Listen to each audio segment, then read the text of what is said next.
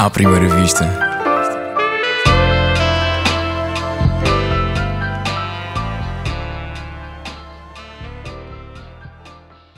Olá, bem-vindo ao 17 episódio do Humor à Primeira Vista, o podcast sobre humor da Esques FM e do Expresso. O meu nome é Gustavo Carvalho.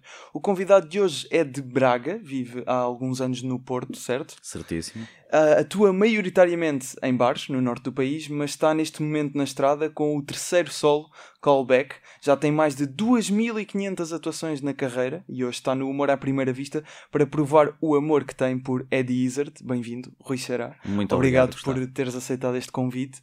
Hoje é que estamos, estamos a gravar eh, isto num, portanto, dia 27 de novembro. Uhum. Amanhã vais atuar no Maximo Comedy Club. Sim, Uh, pela primeira vez desde que é, digamos, esta edição. sim. Ou seja, já tinhas atuado lá. No ah, espaço, no não, espaço. não no conceito. Exatamente. Ah, tu que, como eu disse, atuas mais ah, em bares e mais no norte do país, Uhum. algum tipo de adaptação que faças no teu texto ou na tua entrega quando vens atuar a Lisboa? Não, quando venho a Lisboa em particular, não. Uh, Mas há- e noutros sítios do, do país, sim?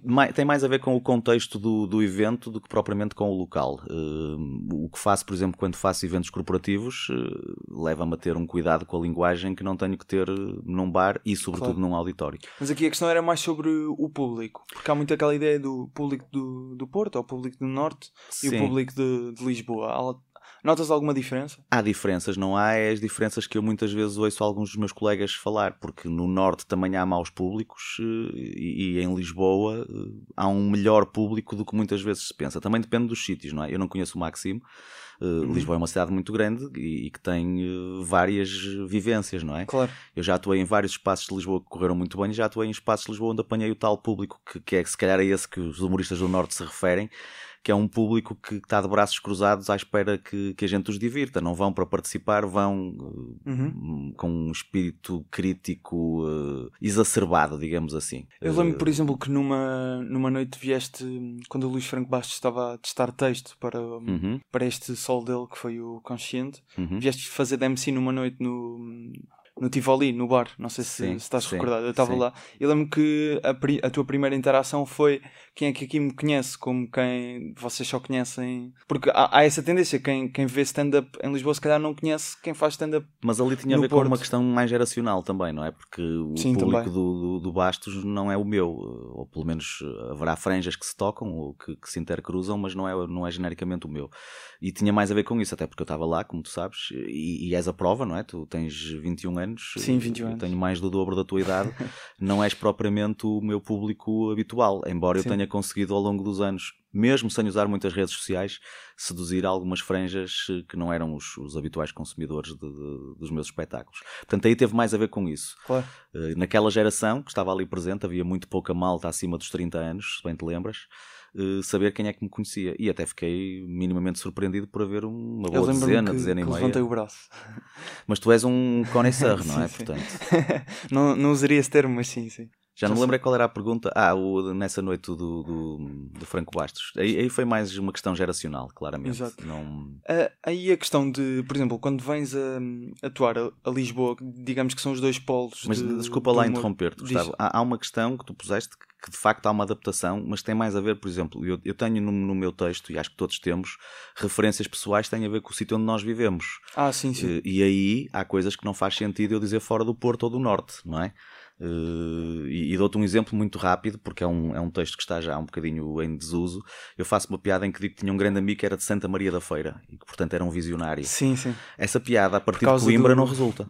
De Coimbra para baixo não resulta, porque as pessoas não têm Por, a ca- por referência. acaso eu tenho a referência. Por Pois. acaso tenho, porque já lá fui. Exatamente. É. Quem, quem passa na A1 Sim, sim. percebe eh, perfeitamente a referência. Quem vive lá em cima também, porque o Europarque é subejamente sim. conhecido. Cá em baixo as pessoas terão a noção de que existe um Europarque, mas não sabem que o Visionário é um, um Claro. centro de ciência e tecnologia que está lá ao lado e não percebem o trocadilho, não é? Portanto, essas referências evito-as, não é? O texto do Piolho, das cadeiras do Piolho, não é? Eh, A maior parte da malta de Lisboa não saberá que existe um café académico chamado Piolho. Portanto, essa- essas adaptações, sim. Ok. Mas a, a minha questão aí é mais porque nota-se mesmo em, em comediantes que se fala muito do humor do Norte e o Hum. humor de, de Lisboa. Que se calhar no Norte a, a tendência é mais, por exemplo, para guitarradas, aquelas, por exemplo, tu tens, tens algumas, algumas piadas com guitarra, músicas, assim, Sim. canções mais divertidas.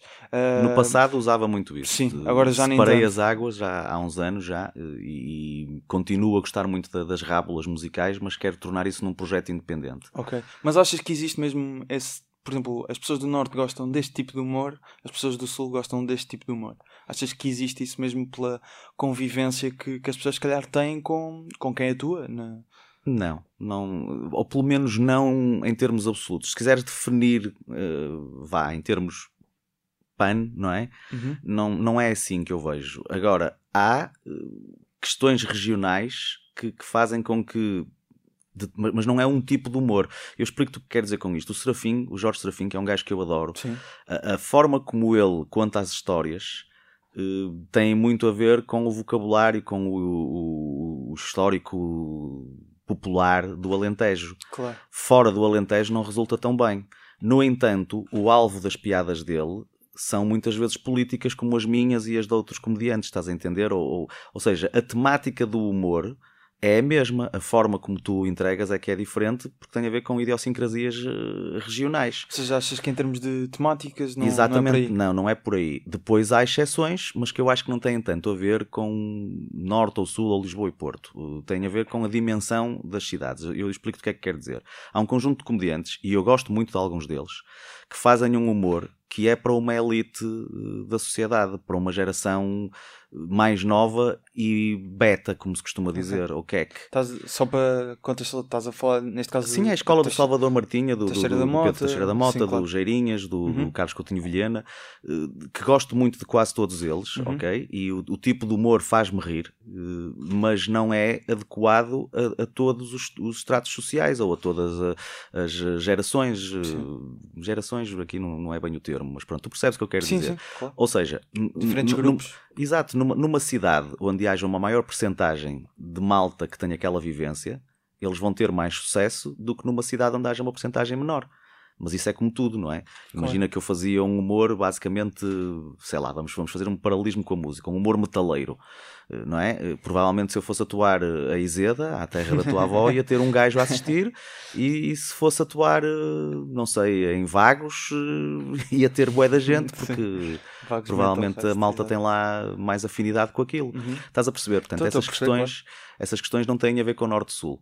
Embora eh, não me Mas custe- existe, por exemplo, o preconceito, se calhar um bocado pela geração de, dali do início do Levanta-te Ri, Hum. nomeadamente o Fernando Rocha, hum, a questão de, ah, das asneiras, por Uhum. exemplo, de ah, as asneiras servirem como serem a piada, por assim dizer, Uhum. também piadas sobre mais sexuais, etc. Uhum. Esse tema, acho que talvez até por uma razão que preconceito cultural ou não, as pessoas associam mais, mais ao norte, mas E é verdade, havia, um, havia e há, se calhar, em alguns casos, um, um- um exagero para certas zonas do país em termos do vocabulário vernacular.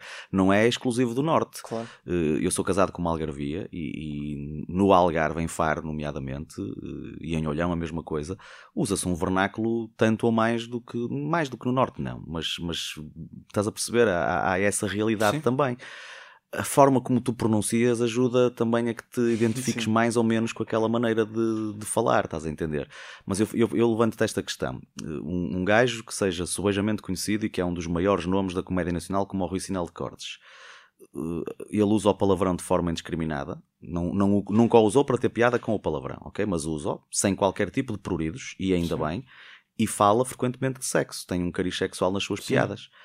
A forma burilada como o faz, a pronúncia, etc., é que faz com que soe de maneira diferente do que alguns exemplos que tu deste. Eu não estou a comparar a dizer que ele é igual ao Fernando Rocha, porque são Sim. estilos completamente diferentes, ok? Na própria construção, no tipo de abordagem, etc.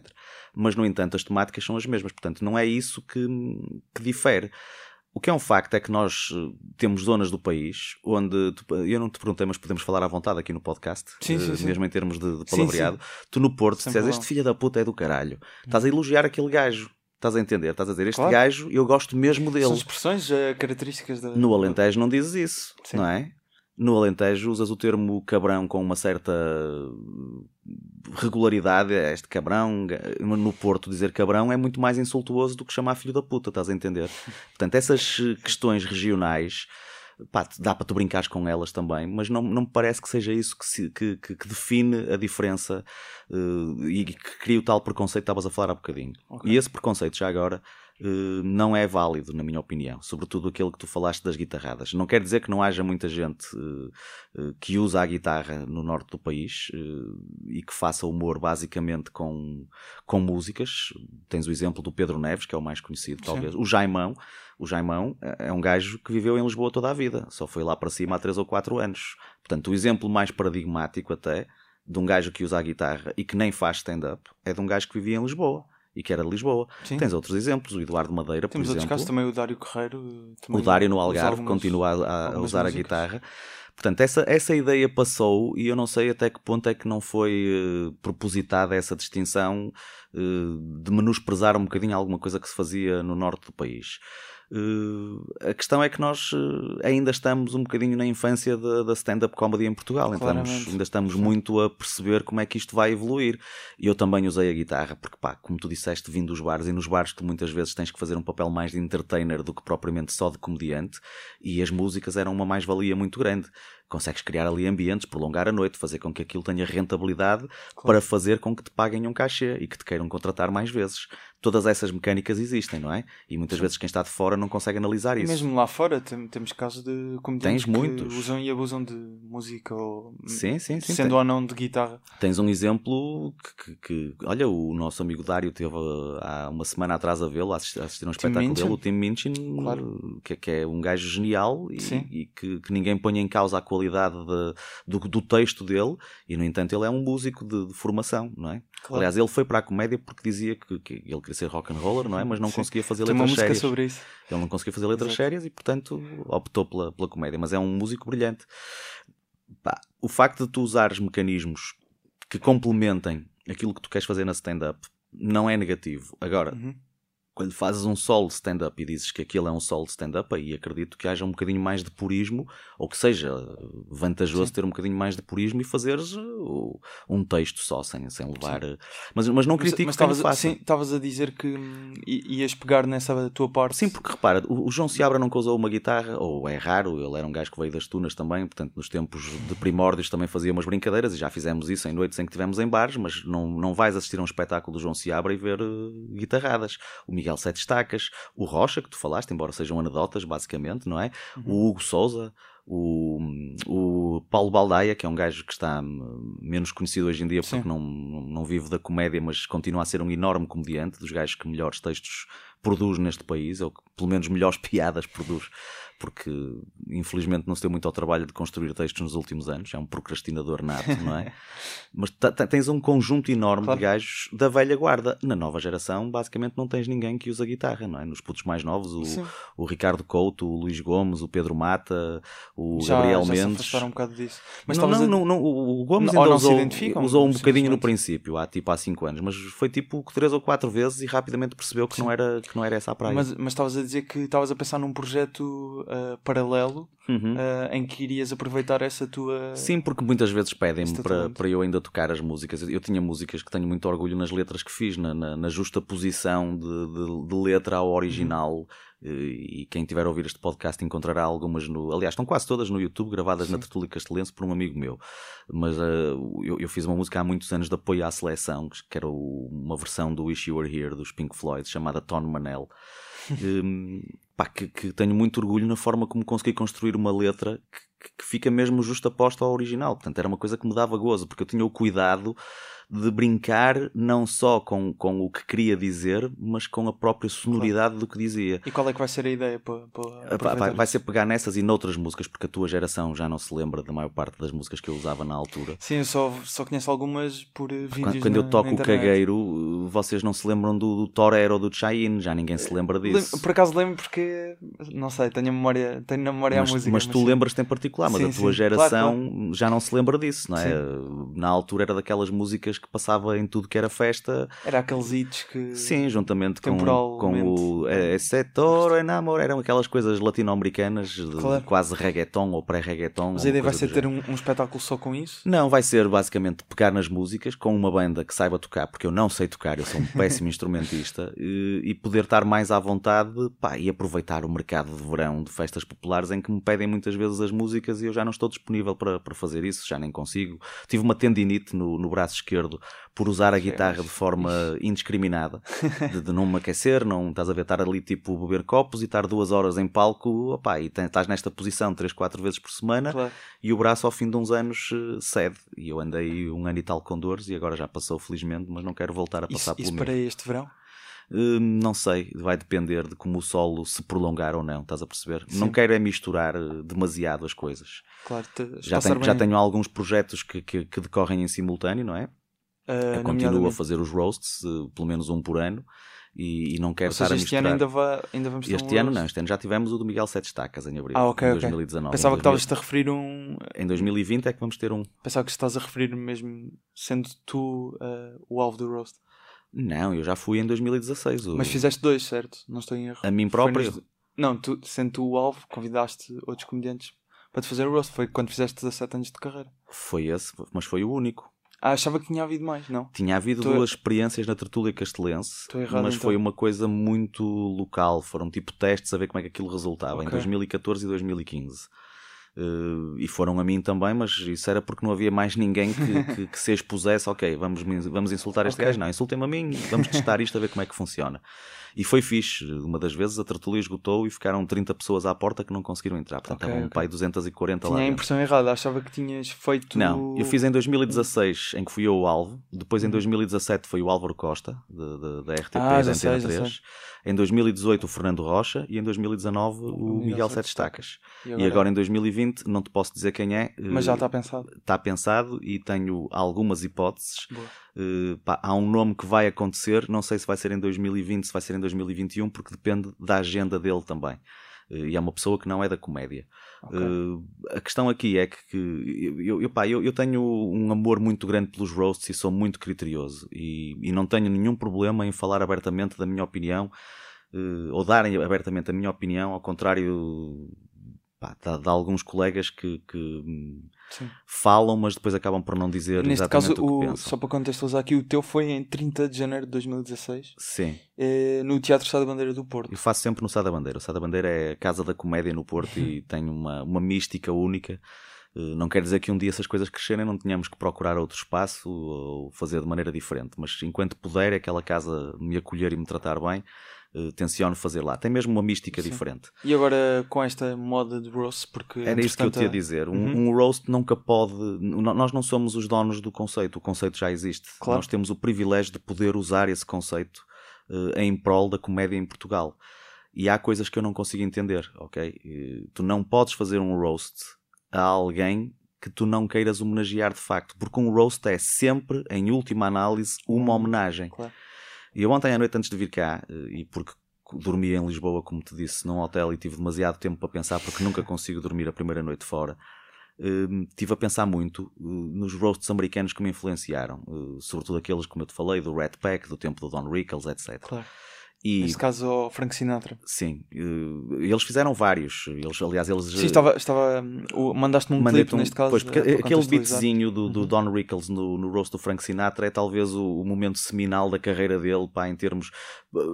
Há ali coisas que ele, ele usava muitas vezes a mesma piada em roasts diferentes, ou duas ou três. Ali não, ali o gajo, ele era mesmo muito amigo do Sinatra. Aliás, há histórias deliciosas. Se quiseres, eu posso contar uma ou duas. Uh, posteriormente, claro. mas, mas o, o, o, que eu te queria dizer é o seguinte: aqueles gajos eh, eram gajos que se adoravam. Uh, quando, quando convidavam alguém para um roast, era uma figura que eles queriam mesmo uh, homenagear. E não e eu reparei, já, já vou chegar aí, e eu reparei que de todos os roasts que aconteceram, eu não me lembro de nenhuma exceção a isto, os políticos que aceitaram ser alvos de roasts nos Estados Unidos eram ambos republicanos e foram ambos presidentes da República depois de terem ido a, roasts, que foi o Ronald Reagan, naquele tempo ainda, e o Donald Trump. Trump. É giro uh, serem gajos conservadores que mais depressa aceitam ir, ir a roasts e Sim. que depois de irem a roasts acabam por ser eleitos presidentes da República. Isto devia fazer pensar os políticos portugueses um bocadinho também. Estás a perceber? Claro. Um, em relação ao- aos roasts em Portugal, porque é que eu estou a dizer isto? Pá? Porque eu, eu vim de propósito quando foi feito. o- Primeiro o, o Tiago André Alves, se não me engano, fez um Sim, roast o ao, morrer a rir. Sim, ao, ao ao seu próprio dele. cancro. E eu vim, já tinha conhecido o Tiago pessoalmente e fiz todo o gosto, achei a ideia maravilhosa. Apesar de fugir um bocadinho eh, ao que é um roast, eh, percebi a ideia, fez sentido. O do Toy foi um roast espetacular, foi, foi, marcou uma diferença muito grande neste país pela dimensão, pelo, pelo, ah, pelo sítio onde foi, o, o campo pequeno, Campo etc. pequeno. Mas fazer um roast a um gajo como o José Castelo Branco não faz sentido nenhum, ok? Porque ninguém quer homenagear o José Castelo Branco, as pessoas querem ir lá dizer mal dele, e isso é desvirtuar o conceito de um roast. Tu vais a um roast insultar um gajo, é a velha história do eu adoro este caralho, este filho da puta é mesmo fixe. Sim. Estás a perceber? Uhum. E tu não vais dizer isso a um gajo que não tem nada de meritório na nossa sociedade. Estás a perceber? Estou a perceber. Mesmo um Donald Trump, como magnata, como empresário, como figura da televisão, teria os seus méritos. Tu podes ou não concordar com eles, mas tê-los há. É óbvio que tu podes sempre alegar, ai, mas eh, pode haver gente que goste do, do- Tudo bem, não é isso que está em causa. Não é se a família gosta do José Castelo Branco ou Sim. não. É o que ele representa enquanto figura. Lamento, mas não há nenhum ângulo que eu... Estás a perceber o que eu quero ver dizer? o roast? Não, não. O do, o do Castelo Branco não, vi depois na televisão. Viste na televisão. Eu Ah, Forcei-me a ver porque, sim. porque gosto sempre de saber o que é que acontece.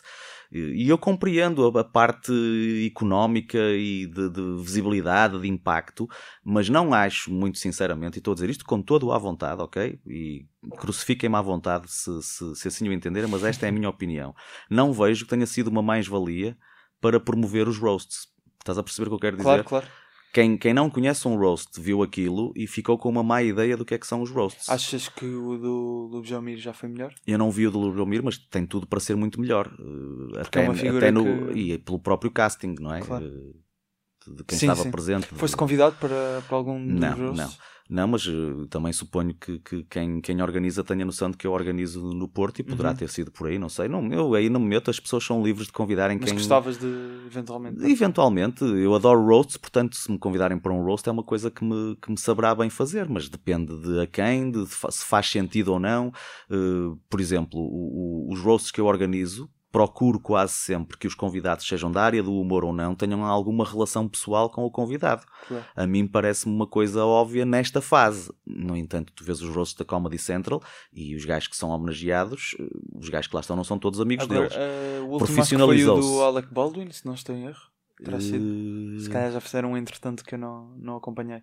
Eu não te quero mentir, mas acho que sim. eu acho, que foi, foi, neste caso foi em Nicky Glazer que estava lá, o Blake Griffin também, que é um jogador da NBA que entretanto já, já tem feito. E eu compreendo que ao fazer-se Uhum. cá, sobretudo para ter uma dimensão televisiva, que se procure um bocadinho atrás desse formato mais recente. Pá, mas nós não estamos ainda, enquanto povo, preparados, isto é a minha opinião muito sincera, hum, preparados para, para dar um passo desse tamanho. É, é preciso Uhum. construir primeiro um mercado, um público que entenda efetivamente o que é que são roasts e que não vá no dia seguinte dizer no café é pá, foderam no banho ontem, porque o objetivo não é esse. Estás a entender? O objetivo é dizer sim senhor, que maravilha, dá gosto de ser insultado daquela maneira. Porque nós não somos donos do conceito. É o também- conceito já existe Pois. e um roast é uma homenagem. Ou seja, eu adoro. não desrespeitar o formato, por assim dizer. Sim, sim, É é, esse- é esse. isso, é isso. É, o- é o respeito pela, por aquilo que fazemos. O tal respeito que em Lisboa se falava também muitas vezes, e eu agora estou a dar uma tacadinha porque sei que há alguma cisão de vez em quando, dos tais gajos do norte que usavam a guitarra. E, no entanto, há coisas que são feitas eh, muito em cima do joelho e que não, não respeitam os tais cânones, não é? Vamos, ou à igualdade ou à moralidade, como se costuma dizer, não é? Eh, eu sou muito fã do, do, do, do, do, do Careca, pá, do Jeff... Jeff Ross. do Jeff Ross, Sim. precisamente por causa disso. É um gajo que leva muito à letra, mesmo quando na Netflix ele faz os historical roasts, que são deliciosos, não é? Às figuras históricas. Roast, eh, por acaso não acho que não, não conheço. Ele faz roasts a figuras que já morreram, faz, faz ao George Isso na Washington. Netflix? Na Netflix tens uh, o gajo não em cena aquilo, tens um, o roast do Freddie Mercury, é delicioso, por exemplo. Tenho que ver. É muito bom. Agora estava-me a lembrar do Bumping Mics que ele faz com, Sim, com o isso é, um, isso é um também. espetáculo de stand-up Sim. de, de comédia de insulto, que é um maravilhoso também. É roast, o modo, o modo Sim. dele é sempre um modo roast, mas Claro. ali não deixa de ser um espetáculo de stand-up, Sim, sim. na Comedy Cellar, ainda Como por cima, né, que é esse sítio icónico, maravilhoso. Mas, fala- mas o Jeff diz. Ross é o gajo que diz sempre We only roast the ones we love. Porque essa é. há, um, há um conjunto.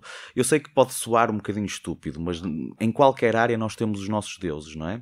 Sim, E pá, gajos como o Greg Giraldo, que era dos grandes roasters ou hosts de roasts deste, deste mundo, dos gajos que mais que melhor stand-up fizeram, o, o Don Rickles, eh, mesmo o Seth MacFarlane hoje em dia, embora eu goste muito mais do que ele faz em, em animação do que, do que faz em palco. Family Guy. Sim. Pá, mil vezes melhor na minha opinião, ou mesmo a apresentar galas, mas o gajo é bom sempre, não sabe Sim. fazer mal. Acha que é muito melhor nas outras coisas. Mas nós, nós temos um legado por trás. Não quer dizer que aquilo que eu faço no Porto seja sempre bem feito, ok? Eu cometerei erros. Aliás, eu tive malta de Lisboa que foi assistir a alguns dos meus roasts e que me chamou a atenção, e bem, uns de uma maneira mais simpática, outros menos, para o exagero de tempo dos roasts que eu organizo no Sá da Bandeira. Porque aquele do 17 comediantes. Esse foi aceitável porque era o primeiro, era o meu, eram 17. Era uma, aquilo foi uma loucura. Aquilo foi uma Foram noite de. horas? Foram 3 horas e 50 minutos, quase 4 horas. Foi uma loucura. Mas eu, o, do, o do Miguel Sete Estacas também demorou quase Também? 3 horas e meia, percebes? E aí já não fazia sentido. Pois. Só que eu te- pensei no- em, numa mise-en-scène, levei uma banda para o palco, que era uma coisa que também não se fazia nos roasts normalmente. Eh, procurei encenar aquilo tudo, que a música também. E, e quando Claro. cheguei ao fim, depois de ter feito isso três vezes, percebo que não é a opção correta. Mas eu estou a aprender com os meus erros, estás a entender? Não? Portanto, eu não estou aqui a, a presumir que fiz tudo bem. Para nós foi divertidíssimo, para as pessoas que lá estiveram foi muito divertido, mesmo que algumas já tivessem com, com sono ao fim de tanto tempo. Mas ninguém eh, basou, a não ser a malta que teve que tirar o carro do, do parque, por causa do, do parque fechar. Mas o que eu quero dizer com isto é que se calhar eh, podem também implicar e dizer ok, mas tu ao fazeres isso estás a fugir um bocadinho aos cânones. Não, não porque o que interessa é o objeto principal da coisa. Eu falhei no, no espetáculo, mas o objeto enquanto parte de comédia e de homenagem esteve lá, foi feito com rigor e como deve ser feito. Convidar pessoas de quem gostamos, queremos homenagear porque têm uma carreira ou fizeram algo de grandioso. Pá, o, o do Álvaro Costa, por exemplo, fazia todo o sentido a gente assá-lo eh, um ano depois de ele ter tido eh, à, à beira de morrer, não é? É E uma o- coisa maravilhosa. tens Na al- noite, na noite de Halloween, ainda por cima. Tens alguma ideia de algum comediante que gostavas de, de convidar? Não para ser, para, para, para ser o alvo do roast, porque se vais organizar já tens pessoas em mente. Sim, mas, Mas há muitos que não. Que não Comediantes que Pá, há um comediante, há um, há um comediante, um humorista neste país que eu não me Humorista, atrevo a sim. Eh, e adorava fazer-lhe um roast, mas eh, eu, eu- eu Que tenho é? alguns pruridos que, que não, não é aqui num podcast que vou explicá-los todos, mas Ok. há, uma- há uma- há certas condições de respeito que para mim são óbvias e eu não consigo sequer explaná-las. E eu não me advogo o direito de convidar um Herman José para ser homenageado por mim no Porto porque acho que não fazia sentido. Estás a perceber? Mas era um gajo que eu acho que fazia mais sentido homenagear num roast neste país. Na comédia, obviamente. Sim. Mas não, não acho é que fizesse sentido eu convidá-lo para ele ir ao Sá da Bandeira ser eh, assado no Sá da que fazia Bandeira. mais sentido onde? Em Lisboa, obviamente, e por outras pessoas. Eu não sou amigo dele, tive com ele duas ou três vezes, foi super simpático comigo, é um gentleman sempre. Eh, É um indivíduo que tem uma, um profissionalismo que é raro mesmo na geração mais nova. Eh, Ou se calhar por não ser da geração mais nova, já não sei.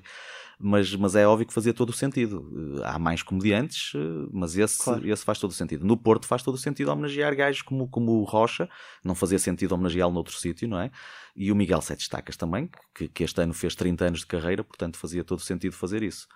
Quem faz também sentido homenagearmos é o Eddie Izzard, Uhum. eh, que hoje vamos, vamos falar sobre ele, ehm, que foi o, o comediante que, que tu escolheste, mas estavas assim um bocado na dúvida porque querias trazer uma pessoa nova, neste caso, eu tenho aqui o nome dela apontado, É Diane Smith. Diane, Diane Smith, por acaso não tenho aqui o nome. Hum, Não tenho, mas é Diane Smith, que é uma.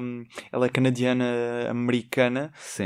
um, e pelo que eu vi, não consegui ver o, o, O que ela- especial da o- Netflix. O, especial da Netflix, Netflix que ela tem no Comedians of the World, Uhum. porque descobri que afinal estou sem Netflix, mas consegui ver algumas coisas na- no YouTube.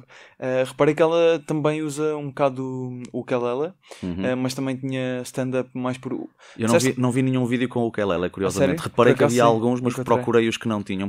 Eu- o giro da Diane Smith é que eu descobria na véspera de tu falares comigo, portanto há três dias Exato, atrás. e, e disseste que estavas apaixonado. Fiquei apaixonado. O que é que. Porquê? Porque ela, ela representa uma geração nova que faz humor eh, e que criou até algumas clivagens. E tu sabes do que é que eu estou a falar? Estou a falar particularmente do, do, do especial da, da Anna Gatsby, da, da, da gaja da, Da Nova Nanette? Zelândia. Da, O o Nanette, Nanette, sim. sim. eh, que continua a discutir se aquilo é stand-up comedy ou não, ok? Eu acho que é um, um especial que também tem stand-up comedy e não consigo dizer que aquilo tudo é stand-up comedy.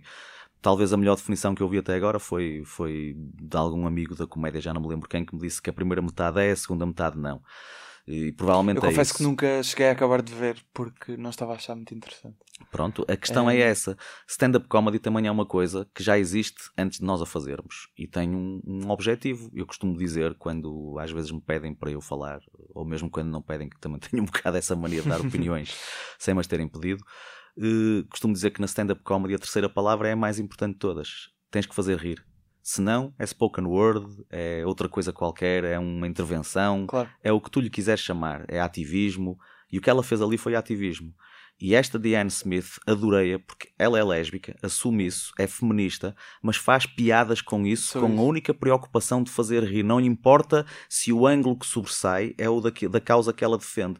Pá, ela tem uma piada, eu não gosto nada de estar a fazer isto, de estar a expor, mas é maravilhosa, em que ela diz que quando vê uma gaja muito boa, sente uma divisão enorme dentro dela, entre a feminista e a gaja que é lésbica e que diz, como um gajo diz, come to daddy, estás a perceber? Sim. Portanto, isto é maravilhoso. Hum, de uma forma quase perniciosa. Se, eu fosse o Bill Burr, presunção da minha parte, não é? Diria qualquer coisa de- do género. Adorei a stand-up dela porque parece um homem a fazer. Sim, sim, Compreendes? é ao Bill Burr, sim. Compreendes o que eu quero dizer? Claro. No entanto, isto, se for bem entendido, é um elogio e não machismo, porque tem a ver com um cuidado desnecessário. As primeiras miúdas eh, em Portugal, por exemplo, que eu via fazer stand-up, tinham muita mania de, de forçar a barra para provarem que eram iguais e capazes de fazer o mesmo que os homens. Não encontraram o seu próprio espaço, forçaram a barra, estás a entender? E isso fez com que se queimassem um bocadinho algumas. Era a tal ideia de fazerem stand-up sobre o facto de serem mulheres e depois aqueles Exatamente. problemas mais. Ela fala disso porque tem necessidade de falar disso, porque é, é a vivência dela. Não deve ser fácil, mesmo num país muito mais evoluído em termos mentais como o Canadá, tu assumiste como lésbica e vires para a televisão, não é? Tu tens exemplos. Eu dou-te um exemplo. Num país como o Brasil, embora o Brasil tenha um retrocesso civilizacional muito grande nos últimos anos, tu tens o exemplo da, da Daniela Mercury, que desde o momento em que assumiu que era lésbica, morreu a carreira dela morreu, pura e simplesmente. Porque deixou de ser o objeto de. de todo- os homens tinham sonhos úmidos com a Daniela Mercury, não é? Portanto, numa sociedade machista e conservadora, isto tem efeitos, estás a entender? Claro. Portanto, o mundo ainda não é como eu gostaria que ele fosse e como a, a Diane gostaria que fosse, mas o caminho que ela está a seguir é inteligentíssimo. Tu deves ter visto provavelmente um dos beats eh, que ela fez no festival em Melbourne, na- Austrália Sim, que ela goza vídeo. com os homens todos na plateia de uma forma deliciosa. E aquela construção de humor é isso que me agrada. É a maneira como tu consegues ter piada independentemente do que estás a falar. Claro. Ok? É, é, olha, é aquilo que o Guilherme Fonseca dizia no, no Levanta-te Ri, que é outro culto que eu adoro e de quem gosto muito, não só pessoalmente como em cima do palco. Eh, dizia no último Levanta-te Ri, quando falou dos touros em Benavente Sim, em Benavente, sim. que é a minha preocupação não é fazer passar uma mensagem, é fazer-vos rir. Eu acredito nisto, ok? Sim. Mas vocês não têm que se preocupar com isso. Eu tenho é que fazer rir. Se acharem piada, riem-se. Porque depois há os ativistas. Os ativistas aí vocês podem censurá-los ou não. Claro. Eu vou fazer eh, as minhas piadas e se elas forem boas, vocês riem-se. E é isso, é o, é o distinguir os dois lados. Não significa que tu não possas ter alguma preocupação, ok? Há coisas hoje em dia que eu disse no passado que me custam um bocadinho a aceitar. Quer dizer, não que eu tenha dito no passado, mas que já não diria hoje Claro. porque filo com um certo, uma certa leviandade, porque estava a aprender, estava a descobrir, estava a tentar perceber como é que o humor era, estás a perceber? Eh, portanto, a Diane foi por esse motivo. Encheu umas medidas porque tem piada, ponto final. Porque quando chegas ao fim do dia e analisas o que é que é bom ou não é, Tem piada. tem piada ou não tem. Uhum. Pá, E, e o Eddie Izzard. o já é Izzard um- é, é um dos é maiores. escolha. E é uma escolha porque É um eh, ídolo. É um ídolo mesmo. Uh, primeiro porque é britânico num mundo onde os melhores comediantes hoje em dia são americanos. Uh, e isto é por fases. Já houve uma Sim. altura em que eram os, os, britânicos, depois, ou se calhar primeiro os americanos, depois. Isto é por fases, não é? Neste momento a América dá uma abada muito grande à Inglaterra em termos no, de. Na altura em que o Eddie Izzard começou, se calhar não. Não, era ao não contrário. Era, não era assim tão. É, e Exato. a América tinha passado por um período de um, de um, de um, certo humor mais popularucho, em que começou a surgir o, o a comédia de adereços também. Eu lembro, por exemplo, de um gajo que atenção, tenho amigos americanos que, que o defendem com unhas e dentes, porque o gajo foi um gajo que quebrou os estereótipos também, que era o Carrot Top, não sei se te lembras, que era um gajo. Sei, sei, que tinha um, uma cabeleira, um cabelo assim. Cor de laranja. Exato. E o gajo partia, tinha sofás gigantes e partia melancias em palco, portanto aquilo era uma comédia quase histriónica, não é? Não, não era stand-up. Uh, no entanto, ele foi importante para a história da comédia, mas nessa altura houve ingleses que evoluíram com a tal comédia mais sutil. Tu hoje em dia, no, no, no, apesar de tudo na comédia mundial, tens eh, dois ou três nomes ingleses que são enormes, a começar pelo Ricky Gervais, não é? que vai pela sim, quarta sim. vez apresentar os Globos de Ouro e que é uma referência para mim também.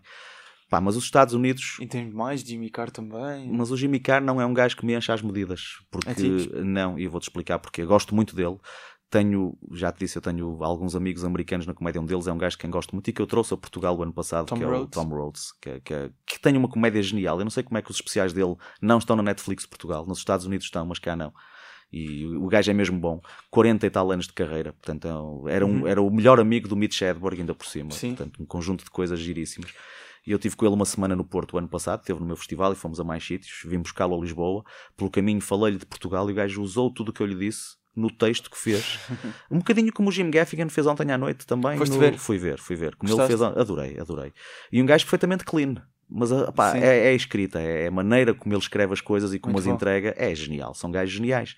São gajos que estão num patamar que, esses sim, estão num patamar que nós cá em Portugal não temos ainda ninguém, em termos de stand-up, que consiga estar nesse patamar. Isso tem a ver com, com as lacunas que temos. Nós não temos um comedy club neste país. Mas voltando só atrás um bocadinho. Sim. O Eddie Izzard. Hum, é o gajo. Eu, eu tenho muitos uh, reis, muitos deuses na comédia, não é? Começar pelo Carlin, que é talvez a, a maior referência tu mandaste-me uma, uma lista: Carlin, uh, o, Bill, o Bill Hicks, Hicks, todos por motivos diferentes. Falámos no último episódio. Todos por motivos diferentes. O Chappelle, o Bill Burr, eu não Gostaste sei se... do, dos últimos. Adorei, eh, adorei os dois. dois. Adorei os dois e é giro, porque a primeira vez que eu vi o, o do Bill Burr, o Paper Tiger, uh, não gostei tanto. Não é não gostei tanto quanto isso, é não gostei tanto quanto estava à espera de gostar e encontrei uma série de defeitos. E depois a falar com outro colega da comédia, que eu não vou dizer quem é, eh, só porque não acho que seja Sim. relevante, mas pronto, eh, foi o Filipe Homem Fonseca, não tenho problema nenhum em dizer, que tinha adorado aquilo. E é um gajo cujas opiniões eu costumo respeitar muito e até ir um bocadinho atrás de, de seguir aquilo que ele diz que é bom uh, o gajo disse-me: tens que ver outra vez, porque se calhar foste tu que não estavas no dia certo. E eu deixei passar mais umas semanas e voltei a ver. E já não me pareceu igual à primeira vez. Os defeitos que eu tinha, eu tinha achado o som horrível, a filmagem e a edição péssimas. Sim, estás a entender. Às vezes também me acontece. Eu por agora comecei a ver o, o novo do Daniel Sloss. Uhum. Uh, conheces? Uh, Adoro lançou, o Daniel Sloss, outro britânico bom. de enorme qualidade. Exatamente. Uh, comecei a ver. Mas, mas estás na... a falar de quê? Dos que estão na Netflix? Ou não, novo? é o novo que saiu, que ainda não está em Portugal, mas na net ainda já se encontra. Pois. Um, comecei a ver e também Eu não estou muito no, curioso no porque o, o Jigsaw, que é o anterior, é só dos melhores especiais que saíram o ano passado, sim. na minha opinião. Também acho que sim. Uh, o Eddie Izzard era para concluir, eu estou, estou sim, a sim, perder muito tempo estamos... nas, nas, perguntas. Não, não, não, não é, o Eddie Izzard. O Eddie Izzard é era. Temos que falar dele. Eu, eu vou-te dizer o que, é que, o que é que eu vejo em relação ao Eddie Izzard. Não é o meu comediante favorito, mas se me perguntassem qual era o gajo que tu mais gostavas de ser em cima de um palco, era o Eddie Izzard, fora as roupas. uh, mas mas é, era isso, não sei. É, é não o teu sei estilo. Será isso? Não, é aquele estilo. Eu não o tenho. Uh, a forma como ele é óbvio que aquilo provavelmente, como quase todos os grandes comediantes, está tudo estudado e as palavras encaixam no sítio certo e parece-nos que não.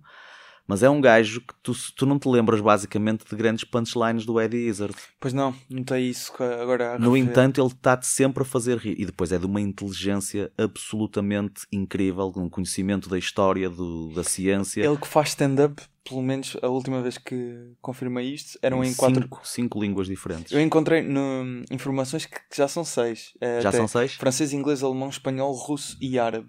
Mas pelo que eu vi numa entrevista ao Trevor Noah, que ele, que Uhum. ele deu, ele na altura referiu que eram quatro, que era francês, inglês, alemão e espanhol. Sim, e estava a tentar o Ehm, alemão. E acho Eh, que o conseguiu alemão- fazer em alemão. Não, na altura o que ele disse é que Desculpa, tava- russo, tava- russo, russo. É, na altura na entrevista ele disse que tinha adicionado o espanhol e que acho que ia, exato, deveria adicionar o russo. Uh, não tenho certeza, uh, confesso, mas uh, é só uma pessoa que. Eu não sabia do árabe. O árabe era a Sim, língua que eu não eu- sabia. também não, não quero estar aqui a dizer Não, nada, mas é nada possível, errado, mas encontrei. É Um, gajo que tem características incríveis. O gajo é disléxico. é disléxico? Ele é disléxico. E, e é incrível como é que um disléxico consegue ter aquela fluência, estás a perceber? Portanto, tudo Sim. isso. E, e o que é que o ser disléxico traz de mal? Repara, ele não pode, basicamente, escrever os textos. estás a perceber o que eu quero dizer? Portanto, ele tem que ter aquilo, pode, pode apontar algumas ideias, mas ele tem que ter um critério, Ou um então se cuidado. escrever uh, custa-lhe muito. é? Muito, Há de ser isso, a dislexia manifesta-se muito aí também, percebes? Pá, eu não sou um especialista em dislexia, Sim, mas, também não. mas estou-te a vender Mas a imagem acho muito tenho. interessante a ideia de. Seja como for, não é, não é fácil para alguém que, que é um comunicador ser disléxico, não é? Claro. Não é nada fácil. E só a ideia de, de ele ir a outros países e fazer stand-up na língua desses outros países, ele que de resto assume completamente a posição política dele e, e diz Exatamente. mesmo que, que a ideia é isto ser um melting pot e Sim, portanto é que, que também faz. eh, gosto dele por isso, Esforço. mas é, é, pá, é um gajo que é verdadeiramente hilariante. Lá está a tal preocupação, e depois é um gajo que consegue fazer rir com qualquer tema. Eu vi o especial dele o ano passado uh, aqui em Lisboa, há dois anos, em 2017. Tive o privilégio de estar meia hora à conversa com ele. Uhum. E o que é que surgiu dessa. o que é que- sobre o que é que Éramos vários, eh, achei piada porque ele fez mais perguntas eh, do que aquelas que, que nós lhe conseguimos fazer a ele. Muito interessado sobre como é que era a cena da comédia em Portugal. Ele ainda em palco fez uma pergunta e notou-se que ele ficou surpreendido. Foi por- pelo que ele disse na Uhum. altura, o primeiro palco eh, fora de Inglaterra onde ele tinha mais nativos do que estrangeiros a residir a assistir ao espetáculo. Mais nativos do que estrangeiros. Era mais Portugal. Uhum. nativo em Portugal. E ele ficou marav- Mas estamos a falar de uma porcentagem tipo de 80%. Éramos pai 80% portugueses e 20% estrangeiros. Ele achou isso maravilhoso. Ele disse: é raro ter tipo 40% de nativos. A maior parte são gajos americanos, ingleses, falantes de inglês. Que vivem cá. Que, revi- que- que vivem nos países onde eu vou Pois. e que vão assistir aos meus é espetáculos. Portanto, só isso uh, pô-lo já, já logo diz alguma coisa sobre o público diz, também. diz algo sobre nós como país, Hum, como povo sim. até, e sobretudo como consumidores de comédia que somos. E ainda bem que, que gajos como, como o Nóbrega da H2N descobriram isso e começaram a trazer eh, grandes comediantes e mais malta que está hoje em dia a fazê-lo. A, a própria Everything is New traz agora o, o John Cleese para O John ano. Cleese, que- que- eh, vais ver? eu fui ver aquele mesmo. Vou ver, Ah, vou ver. Consegui para a quarta sessão só. Eu acho que consegui para a segunda. E eu consegui para a quarta e ainda bem, porque é o dia da semana que me dá mais jeito, que é uma segunda-feira. é? Portanto, ótimo que assim não, não, não estraga trabalhos que eu eventualmente possa ter. Embora essa semana seja a semana da queima das fitas no Porto, portanto, dificilmente eu teria trabalhos ma- no Porto. Sim. Mas uh, esse espetáculo, o ano passado, em maio, eu peguei na minha mulher e fomos à Bélgica ver esse espetáculo. E porquê é que fui à Bélgica? Pá, porque encontrei uma cidadezinha onde ele ia passar, chamada Ostend, não é? Que tinha um casino com 1500 lugares, havia bilhetes, uh, curiosamente o mesmo valor que paguei agora pelo, pelo Ok. Portugal, portanto o gajo não está Não está a cobrar mais. não está a cobrar mais. E havia voos baratos para, para, para Bruxelas. Não, não acreditavas que ele viesse a Portugal. Não acreditava, nem pensei que a tour durasse tanto, não é? Ele já anda há 4 anos a dizer que é a última Que é a oportunidade última. que temos de o ver antes de morrer. e não está a cumprir nesse aspecto. O temos- o Ed Izzard, que era muitas vezes referido como o The Lost Python. é? Exatamente. O- Tu deves ter ouvido falar daquela famosa entrevista em Aspen quando, quando Sim, um, sim. o- acho que é o Os John Cleese que dá um pontapé nas cinzas do, do Graham Chapman. Nunca- tu nunca, se nunca viste isso, tens que Não, ver. E quem, quem está a ouvir este que, podcast. que o Ed Izzard, O Ed Izzard entra, entra, entra. no palco com Exato. eles e é expulso só ao fim de algum tempo é que dão conta que ele não é. Aliás, o- quando eles fizeram o regresso na área na O2, há dois anos atrás, se Uhum. não me engano, ou três, já não me lembro, 2015, penso eu, foi 2015, não é? 2015, depois 4 anos. Então. Eu penso que sim. A, a- a nós, na altura, pediu-me para ser embaixador do evento nos cinemas eh, do, do Mar Shopping e eu fiz um passatempo, oferecer Ok. bilhetes e, e vi em direto, porque aquilo foi transmitido nos cinemas em direto, a última das, das apresentações, a última de todas, em que o eles tinham sempre um convidado extra e nessa apresentação foi o Ed Izzard. Portanto, foi um mero acaso, mas tenho uma afinidade enorme com ele, pá, gosto muito do gajo, adoro o gajo como ator sério também e adoro sobretudo a simplicidade dele. E dessa vez eh, isso foi uma das coisas que, que, que notei, a preocupação dele, como é que é a cena em Portugal? Vieste do Porto, fizeste 300 km e como é que é no Porto? Vale a pena ir ao Porto? Estás a ver? Sim. Um gajo interessado, Interessado no meio. eh, como há bocado disse ainda off record, com uma coisa muito gira, quando tentamos tirar selfies com ele, ele aceitou, mas fez questão de ser ele a premir, eh, portanto, a tirar a selfie A para- todos. a todos. Toda a gente que tirou uma selfie com ele foi o Eddie Izzard que tirou a selfie. Nen- Nenhum de nós tirou uma selfie com o Eddie Izzard, o Eddie Izzard é que tirou selfies connosco. Isso é muito curioso. É curioso e eu nunca percebi o porquê, já há bocado debati isso convosco, mas eh, é giro, fica, fica no ar essa curiosidade. E uma, um, um- eu pedi para trazeres aqui um beat para, para uma rubrica que, que temos aqui, que é o Quem Me Dera Ter Sido Eu. Um beat do Eddie Izzard, que calculo que tenha sido difícil escolher. Mas Opa, um que foi, mas aquele- gostavas de ter escrito. Quem me dera ter sido eu.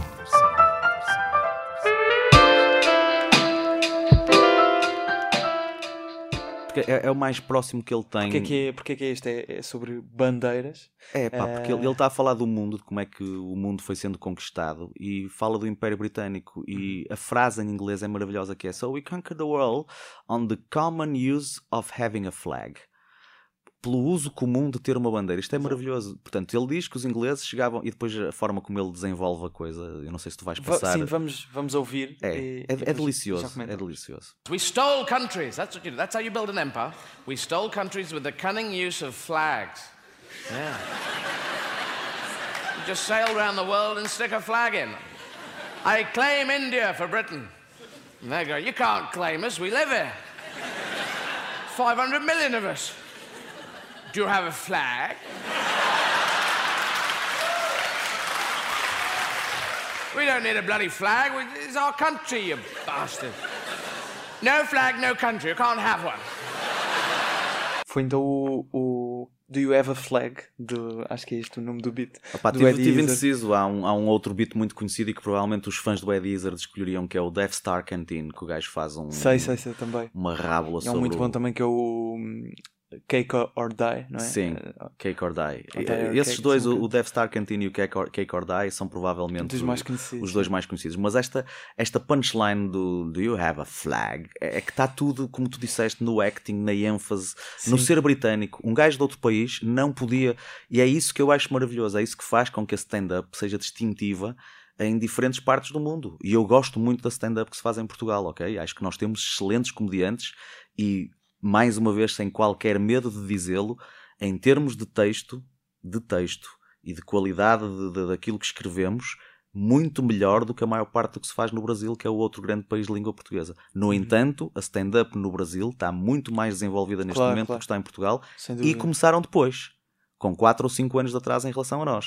ok? Mas já estão- já Quando estão eu comecei há 21 anos, ninguém no Brasil fazia stand-up comedy. Tinhas os gajos das rábulas, que foram influências para mim, o Ari Toledo, o Juca Chaves, o Chico Anísio, todos esses gajos, mas eram rábulas, ok? Como nós tínhamos o Rolo Solnado, que também não fazia stand-up comedy. Sim. Embora no limite possas aceitar que o era, mas eram textos de, de- de um gajo De espanhol eh, que fazia muito bem, eram rábulas. Portanto, se quiseres ser purista, tens que chamar os bois pelos nomes e, e esta e é a realidade. é. E no entanto, hoje em dia no Brasil tens gajos, pá, como, como o meu querido amigo Vitor Sarro, é, é aquilo que eu digo há muitos anos. Eu, em, em termos de stand-up, prefiro sempre um gajo com um texto que não seja particularmente inteligente, mas com uma entrega fenomenal, do que um gajo com um texto inteligentíssimo e que não sabe entregá-lo. Estás a perceber? Uhum. Nós temos, felizmente, gajos em Portugal que conseguem as duas coisas. Estás a perceber? Há, é- há muito as duas correntes. Por exemplo, o Ricardo Aruz Pereira defende muito mais o texto. Pronto, Eh, mas, o- se, mas o Ricardo Aruz Pereira também está num patamar de texto que muito pouca gente Sim. está, não é? No entanto, Daniel, eu não o Daniel significa. Carapeto também. Mas dele- isso- dele falar aqui disso. Mas isso não significa que me faça rir mais do que um gajo com um texto mais pobre, mas que tenha um acting, uma entrega, a entrega sobretudo. O acting Sim. normalmente é relevante se a entrega for for maravilhosa. Tu tens, tens um exemplo para mim acabado, que é o Aldo Lima, apesar de ser um coirão que, que, que- não, não escreve muita coisa nova ao, ao ritmo que deveria para a qualidade que tem Sim. e usar muitas vezes os mesmos textos, o gajo é fenomenal e faz-me rir sempre. Na entrega. Eh, na entrega. Claro. Como o Rocha nas anedotas, meu. Eu, há anedotas, de- as anedotas do Rocha eu já as contei todas no tempo do Púcaros, percebes? Ou quase todas. No entanto, a maneira como ele as conta é única e continuam a fazer rir, percebes? Sim, claro. Pá, e há gajos que têm essa particularidade. Eu vejo o Eddie Izzard a fazer esse texto, rio-me sempre. Uh, vejo textos do, do Bill Hicks. O Bill Hicks tem, tem textos inteligentíssimos. A cena do Well, looks like we got ourselves a reader, não é? Sim. Essa, esse tipo de. Há piadas que te ficam para sempre na, na memória, na, na retina. Claro. O, o, pá, o, o Bill Burr, Bill Burr, que é provavelmente o gajo corrosivo mais interessante da atualidade. Pela forma como ele distorce as coisas, anda sempre ali no fio da navalha entre ser machista, sexista, Sim. homofóbico ou não. Estás a perceber? O gajo anda sempre a provocar e chegas ao fim e tu não, não tens onde lhe apontar, porque de facto a preocupação foi fazer rir e aquelas merdas têm piada. Sim. Aqueles ângulos que ele, ele, ele tem o melhor texto aparentemente racista da história da humanidade, na minha opinião, que é no, no Walk Your Way Out, o especial anterior a este da Netflix. Que hum, não estou a ver por acaso Walk Your Way Out. Não é aquele que é filmado a preto e branco? Não, não. É, Está na Netflix. É o da Netflix 2017, eh, em que o gajo é um beat sobre o Kanye West. Não me lembro. Esse beat sobre o Kanye West, que eu não vos vou dizer qual é a- a- o twist, porque acho que era. era como é que se diz eh, o termo em inglês? A vossa geração usa muito spoiler, não é? Ah, spoiler, era spoiler.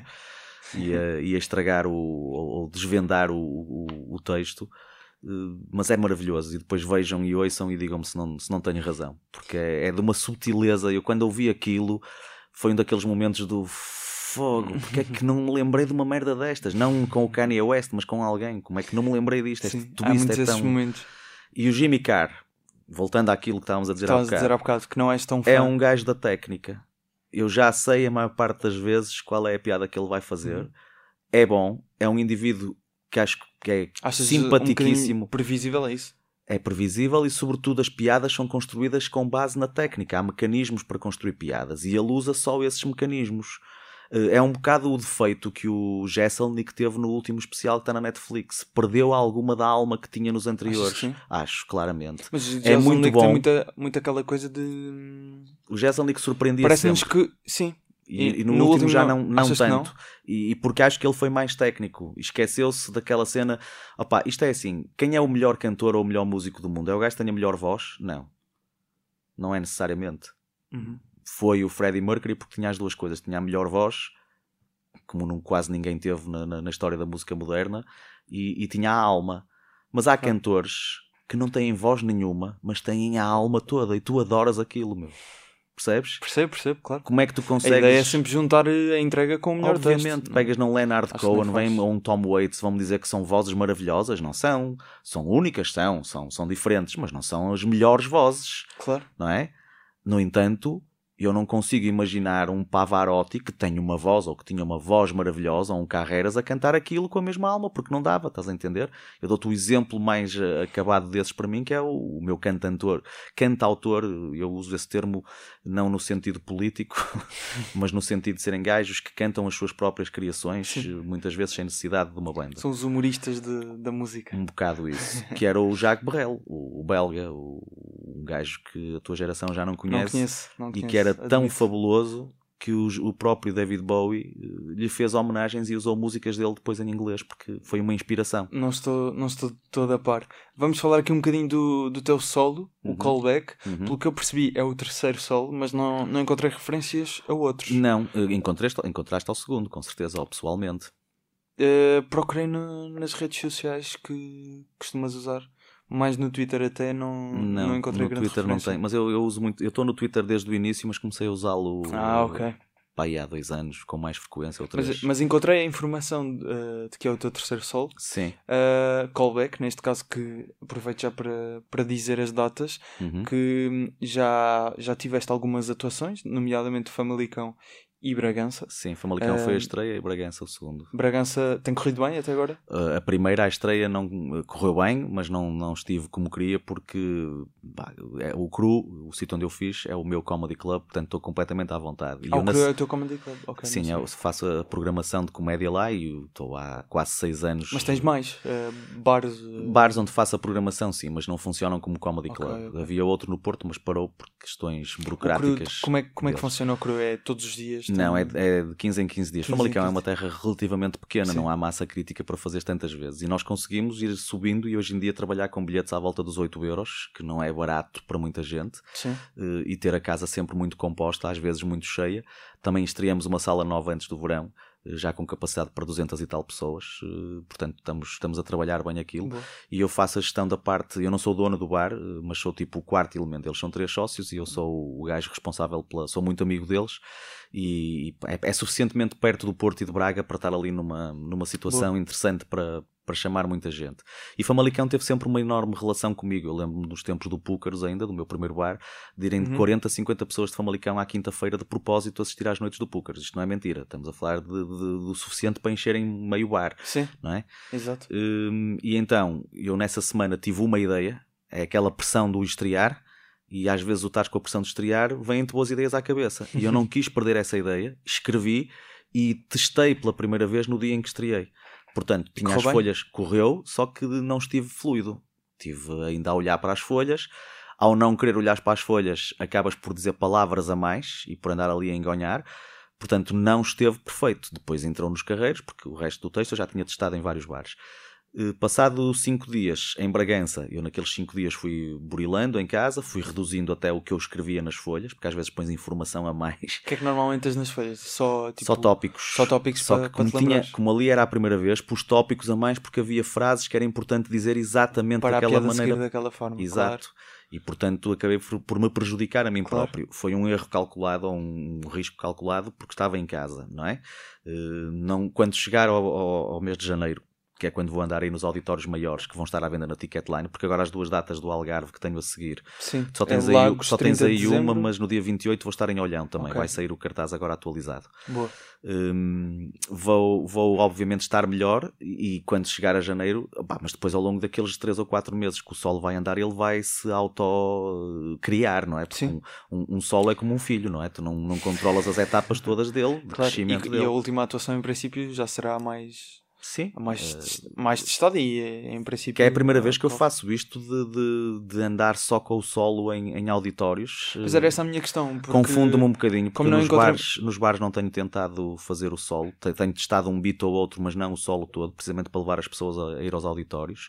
E, e pá, às vezes custa-me um bocado estar com um solo já na cabeça e ainda ir buscar material antigo. Estou a passar por, esse, por essa pena agora. Como é que fizeste com, com os outros solos? A ideia também foi, foi não, foi de- completamente diferente. O primeiro solo era uma coisa chamada humor hardcore, que era um trocadilho com humor hardcore. Ah, ok, ok. e era o humor hardcore.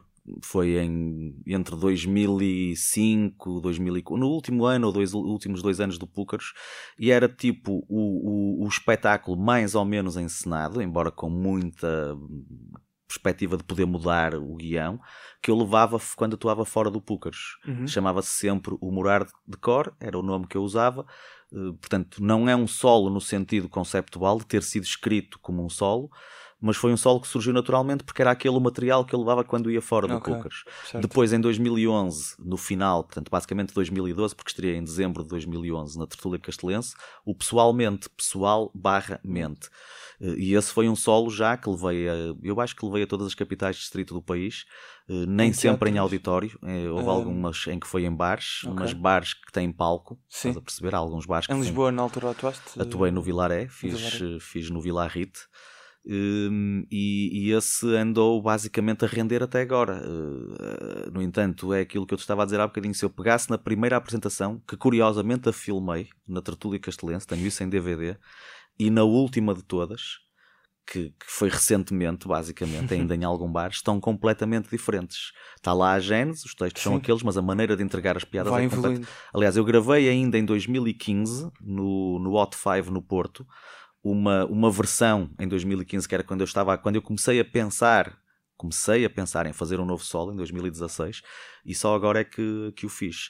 Entretanto, também comecei com os roasts, que, que acabou por, por atrasar um bocadinho o, o projeto do, do solo, Do não é? Uhum. Uh, fui- organizei um festival internacional o ano passado no Porto, o Stand, Stand Up Together. sim. Todas essas coisas acabam por ocupar um espaço mental e depois fiz uma coisa que, que foi o maior motivo pelo qual uh, uh, me atrasei a escrever o solo. Eu tenho muitos convidados no Porto, sempre, como tu sabes, muita malta de Lisboa, do resto do país. O Dário já foi muitas vezes ao Porto. Procurei sempre levar toda a malta, independentemente de eu gostar Neste do- caso ao- ao- aos bares. aos bares, sim, e ir, a tentarem ir sempre ao cru. Claro. Eh, E quando eu dei conta, estava a fazer um papel de produtor, de cicerone, de chofer até, ok? Todos eles podem confirmar. Era essa de, a minha pergunta. de gastrónomo, de levá-los a jantar a grandes restaurantes. Foi sempre rock and roll. A minha vida foi muito rock and roll, estás a perceber? Ia beber copos e, e a fumar uns lenitivos espirituais e a curtir. Claro. E quando dei conta, estava demasiado ocupado nisso e a, a não ter tempo para escrever. Mas também tens algum tipo de, de ambição ne- nessa parte mais de produção, por exemplo, ah, não diria agenciar, mas se calhar ajudar outro tipo de comediantes que estejam a começar? Não, não porque quero me focar. Tive-o durante estes anos e achei que fui, acho que fui importante para uma série de putos que começaram o- a carreira, nomeadamente no Porto. Sei que fui, se eles o reconhecem ou não, já não depende de mim, mas sei que fui muito importante para. Eu posso dizer, por exemplo, que na primeira temporada do Pisa em Pé do Fernando Rocha, na primeira e na segunda, seguramente 95% dos jovens que foram lá estrear-se, eh, fui eu que os recomendei ao Fernando Rocha porque ele sabia que eu os conhecia a todos. No entanto, não tive o impacto que ele tem porque não tenho um canal de YouTube, nunca trabalhei as redes sociais, nunca filmei. Pois. Tenho, eu tenho uma porrada de merdas filmadas que um destes dias vou começar a, a publicá-las. De coisas agora desde com a internet. 2008, 2009, talvez mais tarde um bocadinho, mas desde 2010 seguramente, 2010, 2011. Portanto, são quase nove anos Até de... corre o- não sei, algumas coisas já podem estar até desatualizadas que se calhar Não, já- é giro é veres agora o que é que nós Também, dizíamos também. na altura, porque eu na altura com o Adriano Rocha, que é um grande amigo meu que é, que é realizador e, e filmmaker e, e cameraman também, trabalha como freelancer, hum, filmamos e entrevistamos muitos dos nomes grandes. Nós entrevistamos o LX Comedy Club, o Salvador, o, Franco Bastos, o Vilão e o, Isso nunca chegou e o Sinel. Nunca, nunca editei aquilo, nunca. eu tenho atuações minhas em sítios que eu já não sei que atuei lá, já não me lembro. Mas o Adriano ia comigo, filmávamos, opa, e eu, os roasts, por exemplo, o meu roast está filmado com uma câmara só, é para memória futura, mas está filmado. Eh, Eu sei o valor que aquilo tem. Nunca mais vais ter um roast neste país e se calhar no mundo inteiro com 17 gajos em palco, não é? Foi uma loucura. E algum dia se vais Oh, oh, mandar Gustavo. isso para cá? Não Para sei, provavelmente sim, no meu, no meu, No no meu YouTube, no meu canal, que, que irei, é uma das coisas que quero fazer em 2020, mas não quero que ninguém assuma isto como uma promessa, ok? Porque eu não gosto de prometer coisas Atenção, não que não sei se vou cumprir ou não, e eu já tenho algumas coisas para 2000, mas é uma coisa que tenho mesmo que fazer, porque senão eu não consigo chegar a uma geração que me, que me interessa. É e que isso. cada vez que atuo perante eles, Bragança foi muito útil por isso, porque eu fiz questão de ir ao Politécnico, tenho boas relações lá. Foi, Eh, foi num auditório, num auditório do, do, do Politécnico? que é uma coisa maravilhosa, nós ainda podermos atuar em universidades em Portugal. Nos países do politicamente correto já não podes fazer isso, não é? O Sim. Seinfeld recusa sair a universidades nos Estados Unidos. Já E lhes eu- dizem que temas é que não podem abordar. Exato. Já, houve- já houve uns, uns documentários sobre isso. Sim, sim, o Seinfeld Umas recusa sair. Quando um gajo como o Seinfeld se recusa a ir, está Pois. tudo dito, não é? O, o, o mais baunilha, como se costuma dizer. É, é isso. É, E eu adorei perceber que, que entrei numa geração entre os 18 e os 25 anos. Uh, pá, isto não é estar aqui armado em par, foi o que aconteceu e as pessoas estiveram lá. O auditório não estava esgotado porque o dia que eu escolhi foi uma quinta-feira e, ao contrário do que eu pensava, não é o melhor dia. Porque à sexta há muita gente que já não tem aulas e, portanto, na quinta já foram embora para a terra deles. Eu tinha estado em fevereiro numa quarta e aquilo esgotou, tiveram pôr mais cadeiras, etc. e desta vez eu pensava que ia acontecer o mesmo e errei o dia. Foi um erro de cálculo meu. Hum, moral da história: eu tive uma standing ovation no fim, de putos de 18 aos 25 anos, o que me deixou ficar muito satisfeito. Eu gosto muito do solo. Este foi o, é o terceiro solo, mas é o primeiro que eu escrevo basicamente de raiz a pensar em ser um solo, ok? Porque mesmo pessoalmente usei beats que eu já fazia antes e que não tinham sido pensados para ser um solo. E sentes que, por exemplo, com isso que estás a dizer, que este foi o primeiro solo que, que foi pensado enquanto solo. Tipo E- uma linha com uma linha lógica de princípio até ao fim. Exato. É nesse E- sentido. Apesar de já serem 20 anos de carreira feitos, feitos este ano. Oficialmente, agora em novembro, são 21 oficiosos. 21? Agora? No, no dia 5 de fevereiro, completo. O, o dia 5 de fevereiro é o dia oficial. Foi Ok, quando eu ok. comecei as noites de- do seja, já, já estás quase nos 21. É isso? Sim, eh, eu digo que foi no fim de novembro, porque no final de novembro de 98, está agora a fazer 21 anos, eu e o João Paulo Rodrigues, que era o meu parceiro no, no tivemos dois fins de semana seguidos em que, sem estar combinado, fizemos duas noites de comédia Uhum. no, no meu bar, que foram as primeiras experiências. João Paulo Rodrigues, o mais conhecido O também. Quinroscas. Quinroscas. Sim. Um, mas a- a- o que eu estava a dizer é, se- tendo em conta isso, que já são 20 anos de carreira e este é o primeiro solo que, que escreves de, como, como disseste, de princípio ao fim já a pensar em fazer um solo. Sim. No pessoalmente, uma parte foi assim, mas o- não foi pensado todo, ok? Uhum. Tendo em conta. tendo Desculpa esta minha Não, preocupação não, não, em- claro, claro. É importante esclarecer. O primeiro foi Eh, totalmente empírico, ok? O Uhum. segundo foi 50-50 e este foi um, um solo, mesmo aquilo que eu já testei desde há dois anos, que há coisas que há dois anos comecei a testar em bares, pequenos beats, mesmo isso era já a pensar num solo que de repente fez sentido na última semana antes de estrear, que encontrei o ângulo que me faltava para ligar tudo, estás a perceber? Tipo, Exato, e, e tendo em conta isso, a, a ideia, mesmo, mesmo o que estás a dizer, que já estás a conseguir de alguma forma chegar a públicos diferentes, uhum, sentes que isto agora. Aliás, tu, tu até numa, numa entrevista à Notícias ao Minuto dizias que hum, nos últimos 4, 5 anos Hum. tens ganho mais algum mediatismo. sim. Hum, por causa exato, pode ser uma nova fase aos 20 anos de carreira. Sim. Uma nova fase. Mas é mais ou menos estudado, sabes? Eu sei que há muita malta que acha que isto é tanga, mas não é. Eu, eu, eu lembro-me de ser puto. É giro que o Ricardo Araújo Pereira, há um livro qualquer em que ele fala disso. De ter lido o- uma entrevista com o Steve Martin, que é um gajo que eu adoro também, que é uma grande referência, como outros que não falamos hoje. Por exemplo, muita malta não escolhe o, o Robin Williams, e o Robin Williams, para a minha geração, foi uma das maiores referências, precisamente por aquela Sim, forma exótica. De, de- ele fazia rir sempre também, não é? claro. não só na stand-up. Era dos poucos gajos que ao Jay Leno e ao Letterman sem terem combinado tudo o que iam dizer. Era dos poucos que tinha esse privilégio. Porque a maior parte das pessoas não sabe que tudo aquilo que tu vês naquelas Sim, é entrevistas perfeitamente. foi escalpelizado ao pormenor. Não há ali uma vírgula fora do sítio, ok? Não é, não Sim, é espontâneo, sim, sim. não é como muitas vezes fazemos cá em Portugal e como estamos a fazer neste podcast, por exemplo. Como é lógico, num podcast não tem que ser um, um talk show de, de prime time. Mas o. o- Perdi-me agora, estava a falar do. Estavas a falar do Robin Williams. Do- a a- a minha pergunta era no sentido de, hum, de- Pode ser uma nova fase, quase um. Da carreira. Ah, exato, do? Steve Martin, porque o Steve Martin Ah, exato, dizia, a- e, o, e o Ricardo, o Ricardo também fala nisso num dos livros dele, se não me engano, ou então foi numa entrevista dele, que o Steve Martin dizia que fez stand-up comedy durante 27 anos. Os primeiros 20 foi para aprender. E depois andou a pôr Acho em que, palco. acho que o Steve Martin diz isso na, na biografia dele. Se não, Sim, não mas, o, mas o, o, O Ricardo, o Ricardo refere, refere isso. isso. É no, hum, naquele guia humorístico. Exatamente, tem. é no último livro do ano A passado. doença, o sofrimento e a morte entram num Entrou bar. num é bar, isso. exatamente. É aí que ele fala disso. E eu achei piada porque eu também tinha isso como referência. Tipo, eu aos 20 anos quero estar preparado. Opa, e eu não quero estar aqui armado em parvo, até porque um gajo diz uma coisa eh, presunçosa, como eu vou dizer a seguir, e um dia está num palco, a coisa corre mal e caem todos em cima.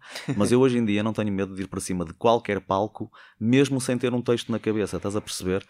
Sou capaz de construir algo, é óbvio que vou recorrer a vários mecanismos e a, e a textos que já tenho antigos, Certo. mas sem ir fazer o pessoalmente, ou o callback, ou uh, os textos do humor hardcore, eu já não tenho medo de arriscar. E já o fiz várias vezes nos meus bares, até porque às vezes tu estás cansada do que andas a dizer e tens necessidade de fazer isso. Experimentar. É óbvio que se estás em casa, num sítio onde as pessoas te permitem que tenhas momentos de silêncio mais longos, é melhor do que se isso não do que se for num ambiente onde não estás protegido. Mas não tenho esse medo, percebes? Porque tenho uma maturidade e tenho 20 anos a calçar-me. E isso é ótimo. Já, já Portanto, está já está calejado. Sim, opá, eu, eu vou-te ser muito honesto também, isto agora pode parecer tanga, pode parecer texto stand-up, não é? Estes 20 anos foram de rock and roll. Eu já não posso. Tenho uma hérnia à entrada do estômago, já não posso beber e comer como antigamente. Portanto, agora é jazz e blues. Portanto, vamos fazer uma coisa mais. Salvador Martinha também diz muito isso, que é Não fazia jazz, ideia. Não- jazz. Não, fazia Aliás, ideia, mas acho bem, acho bem. O podcast dele, hum, o ar livre, não sei se. Epá, Conheço, mas eu não sou um consumidor de podcasts. Não Tenho muita pena. Aliás, quando quero saber alguma coisa sobre podcasts, ligo ao Guilherme Fonseca ou às vezes pergunto ao Carapeto também Sim. quando, quando o encontro se vale a pena ou não O ouvir Fonseca ouve podcasts. É. Já nem ouve música, é o que ele diz. É. Hum, Estava a dizer que o, o podcast do Salvador Martinha ele mete como jazz and blues no, a categoria em vez de ser o humor, que é, Ok. é chama-se ar livre, portanto é essa a ideia de liberdade.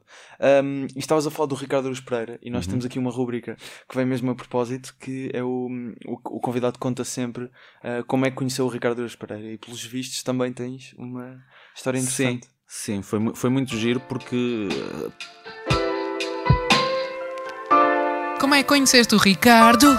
Que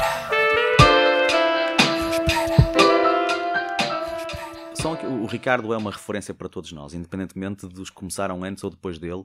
E eu terei começado a fazer stand-up, não comédia, porque ele estava. Eu não sei quando é que ele entrou nas produções fictícias, mas provavelmente. Não, também não tenho. Provavelmente em 98, quando eu comecei as noites oficialmente. Porque eu, eu acho que o meu tirocínio foi antes, foi na faculdade ainda, quando fazíamos eh, cenas académicas, não é? Mas tenho, desculpa estar a interromper, mas tenho Força. aqui a nota que houve uma. Não sei se isto é humor ou não, mas uma atuação de 6 horas e 15 minutos. Mas isso já foi há, só há 10 anos atrás, foi no ano em que meu filho Foi nasceu. 2009, Foi em no 2009. par da Associação de Estudantes da da Faculdade, de Engenharia, do, do Isso Porto. tem uma explicação muito simples. Primeiro o ambiente, eh, depois o ser um, um Felpe Café, que é uma, uma festa que eles fazem em que tem vários eventos. Mas 6 horas? Sim, então se está sempre a entrar gente nova e a sair, malta antiga, e depois tem a- a- o motivo principal, que eu não tenho nenhum problema em assumir, que foi no intervalo eh, deram-me a provar um THC que era excelente, e portanto a segunda parte demorou eh, bastante mais Mas tempo. ninguém te tentou tirar o microfone. Não, não, o pessoal estava maravilhado. Tive foi uma renovação de público, estás a entender? Opa, depois estavam muitos amigos. Mas aquilo e- estava planeado ser o quê? Uma atuação de. de duas horas era o normal. horas. É um bocado exagerado, eu sei, mas num Sim. bar e no meio académico é mais ou menos. Com guitarra também, lá está. Eh, Portanto, uma coisa de horas. entretenimento, sim. As noites do Púcar duravam 3 horas e meia a 4 horas. Tinham três dois intervalos para rentabilizar e era eh, piadas novas na primeira parte, músicas na segunda e tipo os ex-libris, as melhores anedotas. Nós chegamos a encenar anedotas, eu, o Hugo Souza, o João Paulo Rodrigues, que demoraram tanto tempo, o Baldaia, o Pedro Neves, demoraram tanto tempo que a noite acabou e a anedota não foi concluída e ficou para a semana seguinte. Isto aconteceu uma vez, ok? Voltando ao Ricardo, então. Voltando ao Ricardo, exato. Hum, Como é que conheceste o Ricardo Aruz Pereira? Estás a dizer que é uma influência eu penso que foi. também para ti. Pois, o Ricardo é, eh, para todos nós, e era isso que eu ia contextualizar, provavelmente o Fernando Rocha vai agora fazer os, os 20 anos de carreira dele e diz que o Ricardo Pereira é o melhor humorista português. E é provável que seja. Hum, e eu também não tenho nenhum problema em dizer que acho isso, embora em cima de um palco a fazer stand-up, ele também já não o faz há muito tempo, estou a ser um bocadinho injusto, mas do que eu conheço, não é o que mais me enche as medidas. Tens noção se agora no, no aniversário do. Não Rocha, tenho. Que é espero, fazer? que, espero que ele vá fazer stand-up, nem que seja a brincar com o Rocha e que seja uma coisa mais tipo texto, como ele faz, como, como um tipo uma, uma crónica, não é? Sim. Mas, mas que ele a encene bem e que Claro. encene no sentido de, de- de entrega e de acting. Continua. Mas estou muito Mas curioso. estou continua sobre. O que é um facto é que o Ricardo é uma referência para todos. Eh, acho que ninguém discorda de que será talvez o mais inteligente eh, na abordagem que faz eh, a, a quase todas as, as, É um gajo que tanto está bem a fazer um personagem de, de uma aldeia fictícia como a fazer um governo sombra e a entrevistar políticos no. E a comunicar para, gente que não sabe estar. Todos. É maravilhoso e eu adoro isso. Procurei sempre também ser um bocadinho assim, ok? Eu tanto faço um jantar de médico. Eu não me estou a comparar ao Ricardo Araújo Pereira, por favor, não me entendam mal. Só estou a dizer que esse mecanismo adoro e, e sempre o pus em prática. Eu tanto atuo para um jantar só de médicos muito exclusivo ou para uma gala eh, importante de uma empresa do norte do país, como no verão vou às festas de Nossa Senhora de Arrebimba ao Malho, Claro. a mil e tal metros de altitude, que no- em agosto está um gesco à noite assustador, estás a perceber? E adapto-me a tudo isso. Mas o Ricardo é uma referência, portanto, quando o Ricardo faz a alguém ou faz, toma uma atitude que, como a que fez comigo no dia em que, eu, em que eu o conheci, o teu ego fica inchado. É só isso que eu quero dizer. Portanto, estou aqui a gabar-me, Mas uh, não conta- me gabando. Já vou contar a Exato. história. Eu vim atuar aqui ao- a Lisboa há, eu já não sei se foi há dois ou há três anos, mas penso que foi há três anos atrás, a um barzinho que fazia stand-up comedy, que eram umas noites organizadas pelo Hugo Rosa, que era o Joker Lounge, ali na Estrada da Luz, em Benfica. E pelo que eu sei, o Ricardo mora lá ao lado, é aqui pertinho. E pelo que sei, o Ricardo mora ali perto. E antes de eu começar a atuar, o, pai do dono, que é o meu amigo Raim, que tem outro Joker Lounge aqui perto do, do, do- do Saldanha, hum, veio-me dizer: está ali o senhor Fernando Pereira. e eu, Fernando Pereira aqui, eu lembro do Fernando Pereira quando eu era puto, de ser uma daquelas referências. E quando eu espreito, Fernando vejo Pereira que é o. um imitador. Um imitador. Sim. Para Estive no outro dia com ele a fazer uns comentários na Mais TVI de um jogo Braga Sporting. Ele é Sporting Mais eu sou. Acho que sim, na Mais TVI ou TVI 24, já não sei. será? O que faz Acho, um. que, acho que mais TV acho que já não existe. Tens- Mas tens- acho que na altura era. Não, não tenho a certeza. É, é o canal Ah, que normalmente dá. O, faz um relato comentado quando os jogos não podem ser transmitidos porque estão a dar na Sport TV. E eles têm pessoas em estúdio com o, Deve da, ser. o Dani, o antigo jogador. Deve ser TV 24. É capaz de ser a TV 24. Sim.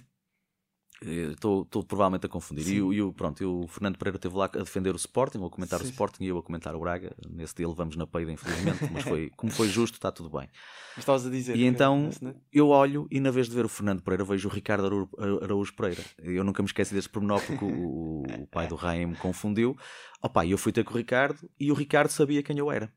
O que significa que ele está atento ao que se passa eh, na cena do humor, ok? Claro. Não é que fique muito surpreendido com isso, mas fiquei lisonjeado. Eu disse-lhe: Olha, é ali naquela sala, ali ao lado tem um recantozinho onde pode estar um bocadinho. É pá, isso é que é maravilhoso, não, não queria estar aqui tão exposto. Pá, porque é lógico, ele entra num sítio, as pessoas vão ter com ele Sim, sim, já estava a ver obviamente. ali abordagens. Pá, e ele veio para a minha beira, tivemos a conversar, a conversa foi impecável, um gajo de uma simplicidade extrema. Mas aquilo que eu que me fez inchar o ego foi ele foi-me ver, ele saiu de casa para me ir ver. E tu tens muitos gajos, eu faço isso com qualquer puto, ok? Ainda hoje em dia. Com, Uhum. com os nomes conhecidos, como um Jim Gaffigan, venho a Lisboa de propósito para vê-lo. Pronto, também aproveito e atuo no, no Máximo amanhã. E hoje ainda vou ver os Waterboys, que é uma das bandas da, da minha juventude, e, e aproveito tudo. Mas, mas mesmo no Porto, sempre que posso, eu vou ver quem são, o, o que é que está a acontecer, gosto de ver os solos todos. Mas não deixei de ficar muito, muito lisonjeado, estás a perceber? Claro. E este tipo de atitude demonstra uma enorme capacidade e uma enorme empatia com as pessoas. E isso é muito importante, porque é isso que distingue, acima de tudo, mais do que comediantes, nós somos homens. E o Ricardo Araújo Pereira, mais do que um grande comediante, é de facto um grande homem. E, e isso às vezes é pernicioso, porque os delatores vão pegar nesse, nessa característica e denegri-la. Estás a perceber? Sim, sim. No entanto, um gajo que faz isso, que não tem medo de se expor, ainda se torna maior. Eu, não- eu adoro pessoas que não têm medo de se expor. Estás a perceber que têm, independentemente de estarem certas ou erradas, porque eu também não presumo que tudo aquilo que eu digo esteja certo, mas pelo menos não, não me escondo, não me fecho, pá, e adoro esse tipo de, de- de comportamento. Isto de- foi há dois. foi há três anos, Três não sei anos. se foi dois ou três, mas penso que foi três anos. Penso que foi em 2016. Eh, Ainda não por esta altura. então. Como? Ainda não o conhecias Ainda não o pessoalmente? conhecia pessoalmente, uh, Já. conheci-o nesse dia. Depois disso já tive duas ou três vezes com ele e, foi, e, e achei giro, porque uma das vezes que voltei a estar com ele, nem sei se. Acho que foi este ano no, no Judah Freelander, Ah, cá em sim, Lisboa. sim, sim. Não sei se foste ver também. Não fui ver, eh, era para ter ido, mas. É outro dos gajos que eu adoro, que é desconcertante. Grande amigo do Tom Rhodes também. Aliás, eu tive no fim também a falar com ele, mas ele veio cá Ele fora, veio falou. falar com toda a gente. e, e mandamos um- uma mensagem e uma fotografia ao Tom, porque são mesmo daqueles gajos muito próximos e eu adoro a cena dele, é, é Como é desconcertante. que surgiu essa amizade com, com o Tom Rhodes? Foi, olha, foi por intermédio de um miúdo aqui de Lisboa, que é o Hugo Mendes, se não me engano, que foi contactado por uns amigos americanos que tinham um, um amigo americano que era o Tom Rhodes que queria vir atuar a Portugal. E o gajo disse: Olha, um gajo fixe para tu falares, é este gajo do Porto, O costuma. Mendes é humorista? Eu acho que ele chegou a fazer algumas coisas eh, de, de comédia no princípio, penso que chegou a fazer o curso da Bang, mas não tenho a certeza. Eu acabei por não. Falo com ele às vezes no Facebook, mas não temos uma relação próxima. Mas já, já conhecias o Tom Rhodes? Já conhecia o Tom Rhodes, mas não conhecia Não muito. preciso. Não conhecia muito porque não é um gajo mainstream. Sim. Pá, e quando me apresentaram foi quando fui eh, investigar e indagar. Ah, pá, e a partir daí começamos a falar. Procurei trazer o Tom eh, a alguns dos, dos espaços que já havia, que traziam eh, nomes estrangeiros, nomeadamente a, a tenda do Alive. Na altura falei, penso que com o Gel, mas eles já tinham o, o cartaz preenchido em termos de nome estrangeiro. Sim, até eles penso que foi- o Daniel Sloss. Foi quando, eu acho que foi no Foi ano em que veio ano, o Daniel pois. Sloss, precisamente, e o Gel disse-me: Nós já temos a cota de estrangeiros, e eu disse na altura: oh, oh, Isto também mas, foi muito mas em nem cima. sempre há, há estrangeiros. Sei que Desde, há, desde 2015, pelo menos, que há estrangeiros, porque em É. 2015 foi aquele gajo que agora é o Tape Face. eh, 2015 é o teve, sim. Sim, Depois que foi eu- o Daniel Sloss. Depois eu tenho a impressão que este, ano foi o é, Andrew Andrew Jo- Johnson. Não quero estar aqui a dizer o nome mal, mas É o gajo carequinha que faz um personagem, não é? Ah, Este ano não, o ano passado, em 2018. Este ano não sei quem foi. Este ano é um é um rapaz. Ah, é um puto novo, já sei quem é. Sim, o Salvador até por acaso no final do Eu sei quem é, eu estive a ver, estive a ver. O gajo tinha Eu pouca gente, porque o gajo tinha Sim. uma pronúncia muito, muito tinha muito cerrada, carregada, era um muito bocado difícil, sim. Mas o, a- a- o ambiente também não é O ano passado é que foi que eu, eu atuei o ano passado pela segunda vez no Alive e era o tal gajo que eu estou a falar, que é um gajo mais da, da velha guarda que faz um personagem com uma. Ele é careca e ele usa Não uma cabeleira postiça. Eu tirei uma fotografia com ele, mas não me lembro do nome. não, mas foi no ano do, do Daniel Sloss hum, e o Gel disse-me isso e eu falei com o Tom e disse-lhe: Olha, isto era o grande festival eh, para te garantir que podias vir cá. E ele, oh, Rui, eu vou à Europa quase todos os anos. Uh, não vou estar com exigências, gostava muito de atuar em Portugal, porque o Tom Rhodes é um dos comediantes que já atuou em maior número de países no mundo. Eu não te quero estar a mentir, mas penso que já são 70 países ou uma coisa do género. Porquê é que ele queria vir tanto a Portugal? Porque nunca tinha atuado em Portugal. Faltava- Faltava pôr aqui a, a cruzinha. Tinha ouvido dizer bem de Portugal e depois a conversa comigo correu muito bem. Encontramos ali um conjunto de, de, de identidades, de, de Fatores formas, comuns. fatores comuns, não só de, de- de comédia, como de vida. O, o Tom Rhodes é um gajo como eu que adora ficar até tarde, comer, eh, fumar o seu THC, estás a ver? E, e, e depois acordar tarde, ter o. Ele chama-lhe o Tom Rhodes Time. Eh, estás a perceber? É tempo para ele. É, e, e o horário mesmo, o schedule, Tom, Tom Road Schedule, era isso que eu queria dizer. Opa, e tenho um podcast maravilhoso que me convidou e fez um episódio comigo que não Foi? deixa de ser giro. Eu Como é que se penso chama o podcast? Por acaso não conheço. é o hum, Tom Rhodes Radio Smart Camp. Tom Rhodes Radio Smart Camp. Eh, Ele ele gravou quando, quando estava cá em Portugal quando contigo. esteve, gravou comigo e eu não quero estar aqui, mas é mais uma merda que me deixa ficar com o ego assim um bocadinho úmido. Que é o, acho que fui o primeiro português a estar num podcast em inglês eh, e de, de relativamente grande difusão nos Estados Unidos, o que não deixa de ser giro. É O bom. Tom Rhodes é um gajo que já teve no podcast gajos como o Bill Burr várias vezes, como o Mark Maron, como o outro do. que é o podcast mais, mais famoso dos Estados Unidos. Eu acho que é o Bill Burr acaba por ser. o- Não, também o o outro gajo, o outro gajo careca, como é que ele se chama? O Joe Rogan. O Joe Rogan Sim. Também já foi convidado do, do podcast do Tom e o Tom do, do, do Joe Rogan, estás a perceber? Uhum. Portanto, não, não, é uma figura que nós cá não temos a noção da dimensão que Pois. ele tem nos Estados Unidos, não é? Um gajo que teve uma série na televisão na, na CBS ou na NBC, já não sei, mas Ele, ele gostou de. ele adorou estar em Portugal, teve uma semana E a atuação. e depois que foi uma coisa muito gira, pá, que, que é um orgulho para mim. Ele gravava as atuações dele com um pequeno gravadorzinho de bolso, estás a ver? Com boa definição, Sim, sim. com boa, bom som. E fez um álbum chamado Around the World, que está à venda no iTunes. Eu comprei-o e recomendo-vos a todos que comprem. Que é um resumo da viagem dele durante quatro anos pelo mundo. E ao lado de cidades como Dublin, Londres, Paris, Nova York, Sydney, etc., está o Porto que é uma coisa que me deixa ficar muito orgulhoso, com dois beats de 4, 5 minutos cada um, que ele fez especificamente sobre Portugal, porque é como te digo, são aqueles gajos que têm a capacidade de chegar a um país, ouvir coisas sobre esse país e no dia seguinte, quando estão em cima Sim. do palco, transformar isso Isso é num bom. texto. O Jim Gaffigan também fez isso ontem. Fez isso ontem, exatamente. Mas o Jimmy, Tom. Jimmy Carr, quando veio cá, também fez. Eu acho que eles todos fazem e é uma forma E de seduzir. Sim, Agora, claro. a forma como o fazem é que, nos casos, é mais. Nós fazemos isso também, não é? Quando vamos, vamos a cidades diferentes. Sim, sim. Eu tive sempre o hábito, quando atuo em auditório, não em bares, de sempre que vou a uma cidade fazer uma piada que nunca tenha feito, e normalmente só a uso nesse dia, sobre aquela cidade. Umas Sim. saem uma merda, outras saem muito boas. Sim, aquelas especificidades de cada, de cada É terra. Ahm, Portanto, Tinha- a amizade com o Tom começou aí. Só para concluir, Sim. nesse ano ele não pôde vir e eu disse-lhe: Tom, se para o ano eu não te arranjar nada, seja no Alive, seja onde for, eu vou organizar um festival para tu vires a Portugal. E o gajo só me disse: Sweet. E mandou uma série de corações e eh, ficou, ficou combinado que Ok. assim seria. E eu organizei o, o, o Stand Up Together, que trouxe, além do Tom Rhodes, eh, fiz duas noites, uma em português, outra em inglês. Levei no pelo forte e feio, eh, porque não, não tive a promoção que, que precisaria, cometi erros. Fiz e- já, já explicaste esse. Pá, o Rocha Uhum. lixou-me a cabeça por causa do cartaz. É o cartaz mais bonito de sempre da comédia em Portugal, na minha opinião. Em termos de arte, foi todo desenhado à mão. Ok, foi com, contratei um, um cartunista para o fazer. Eh, No entanto, não é vendável, porque as pessoas não identificavam logo quem eram as pessoas. E, e o Rocha disse-me: pá, isto mais do que o resto há um negócio, e tu na parte de negócio não percebes nada. E ele tem alguma razão em relação a isso. Eu também aprendo com os meus amigos, percebes? Claro. Eh, daí, eh, ter, chegamos agora ao Lá callback. está, chegamos aos 20 anos de carreira e estamos a aprender. Estamos a aprender porque, pá, não é por ser meu, mas acho que o cartaz do callback é das coisas mais bem conseguidas que, que Está muito- surgiram também, nos últimos também anos. achei bastante giro. Está eficaz, diz quem é, diz o que é que é preciso, aquelas, aquela fotografia das é coisas que, lá é que fez estão. Foi a minha agência, eu trabalho na- na- com a Brain Entertainment. Uhum. Aliás, era isso que eu tinha a dizer, a parte de produção quis afastá-lo e ter alguém a produzir para mim. Pois. E é, oh, Gustavo, é completamente diferente. Hoje em dia, ires com alguém. Antigamente era eu que ia com, com amigos e chegava ao sítio, era eu que tinha que tratar e ver se estava tudo ok. Pois. E agora não, agora sou o gajo que está descansado.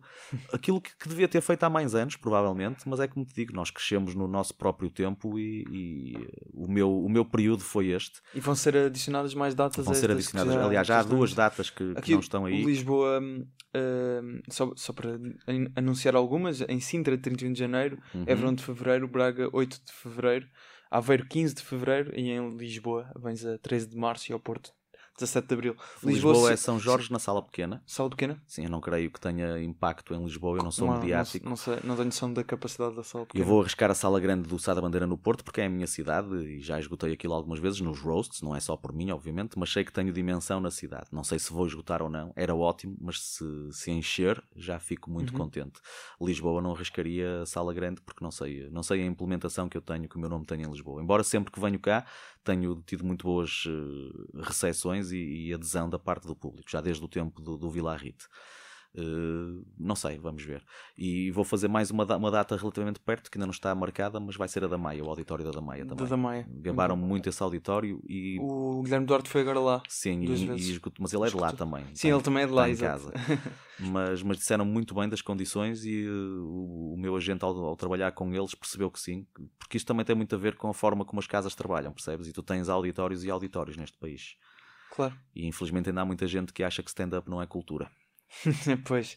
É, felizmente já nos últimos anos já, já se tem vindo a mudar algumas dessas Cada vez menos, mas ainda há aqueles programadores que vêm de- da parte erudita e Sim. percebes que acham que, porque estudaram muitos anos uma, uma determinada coisa, que quem o faz eh, porque cresceu em palco, não há escolas de stand-up, não é? Pois, sim. Aliás, eu sou um bocadinho avesso a ensinar-se stand-up. Eh, acho ótimo que se façam workshops de escrita criativa e, e esse tipo de coisas, mas tu não ensinas. eh, há técnicas, não digo que não. Se calhar sou eu que sou um bocadinho ranhoso em relação a isso. Pá, mas não acho que tu possas. eh, Não acredito que, tu- que um gajo que não nasceu com algo, que eu não sei o que é, consiga mudar e vir a ser um grande comediante. O Ricardo Aruz Pereira agora. No entanto, a podes citar- tentá-lo, ok? É, mas ele diz uma coisa que acho que é. inter- eh, Agora não quero estar aqui a dizer mal, mas eu acho que é. Não sei se é possível ensinar, mas é possível aprender. Sim. Eh, é isso que. Ah, isso sem dúvida. eh, Mas tu é aprendes questão- em palco. Exato, e, é e depois a stand-up tem uma vantagem que é tu não tens que ter um registro específico. Há mil e uma maneiras diferentes de fazer stand-up, percebes? E todas elas resultam. O Jim Gaffigan não podia ser mais diferente do Bill Burr. e eu Sim, gosto sim. dos dois. Ou do Chapéu. De, to- de muitos, até porque tem um estilo muito. Aliás, no- nos Estados Unidos, eh, algumas pessoas optam por, por esse estilo mais. Sim, tu tens um Sem- exemplo sem que, que a tua geração adora, que é um, um gajo chamado Bo Burnham, O Burnham, sim. que hum, a mim não me enche as medidas. É muito bom, mas lá está. É quase tudo encenação e técnica. Sim, o gajo sim. tem alguma genialidade, mas, mas eu não ponho aquilo ao nível de. Não consigo. É um 4 muito seguro, não é um 5. Estás a perceber? Os 5 são os chapéus, o Seinfeld sim. sempre. O Seinfeld é um gajo que me enche as medidas. Eu concordo em termos Querem, de... querem aprender stand-up, já agora lá. Eu já disse isto uma ou duas vezes em podcasts, desculpa lá não te, Não. a dar, não te estar a dar um exclusivo, mas é uma coisa que eu acredito mesmo. Vejam o Comedians in Cars Getting Coffee. Ah, sim, sim. Não, não, há, não há melhor Eu escola para. aquilo, aquilo, pelo que eu percebi, eles passam o dia todo em gravações Uhum. e depois aquilo é reduzido naqueles 10, É, 15 15 minutos, minutos, agora. é. a 15 minutos.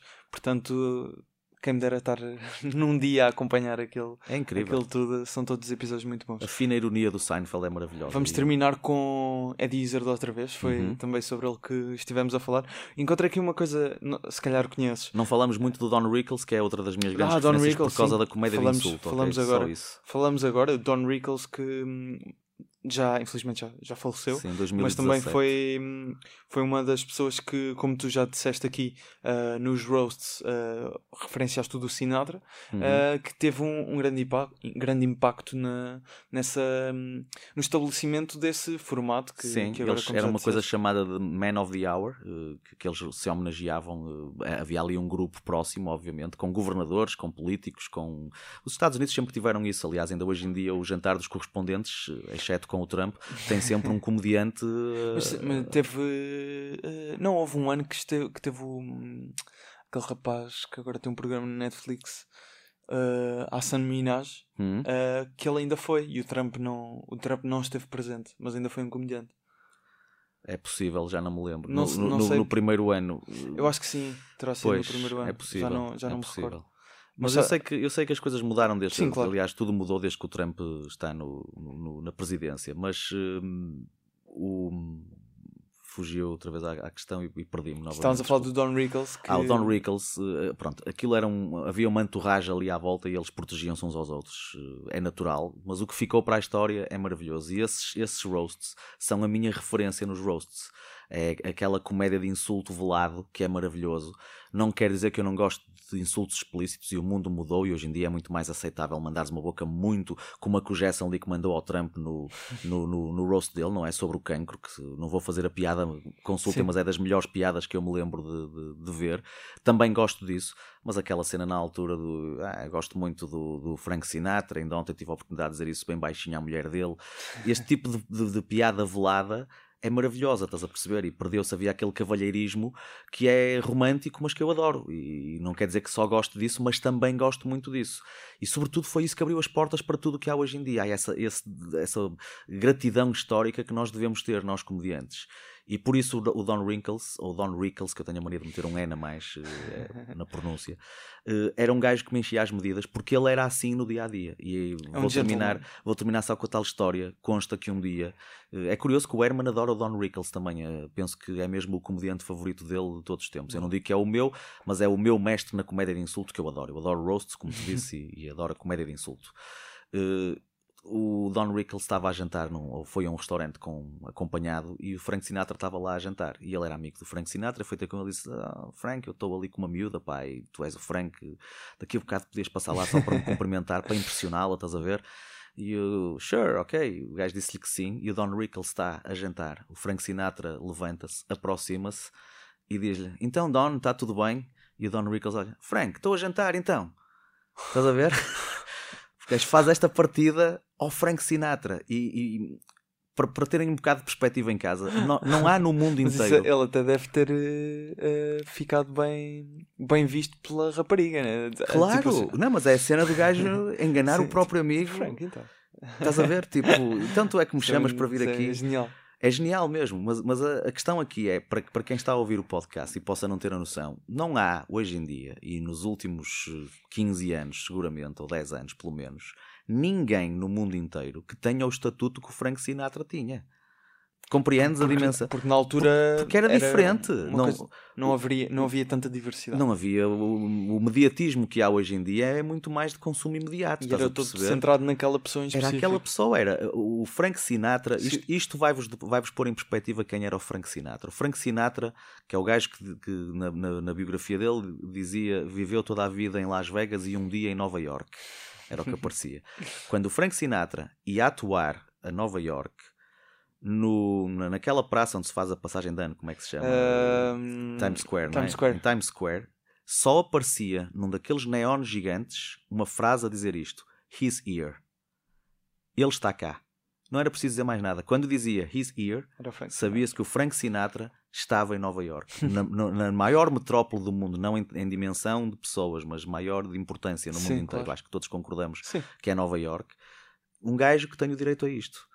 Percebes? Portanto, não há dimensão igual e duvido que algum dia haja, porque o mundo é muito mais global hoje em dia e com muito mais eh, Drakes e Rihannas e. Há muito e mais outros- para onde escolher. E outros produtos de consumo imediato. Estes nem são todos assim, ok? Até terão o seu mérito alguns. Mas pronto, mas há muita coisa que não dá para entender, não é?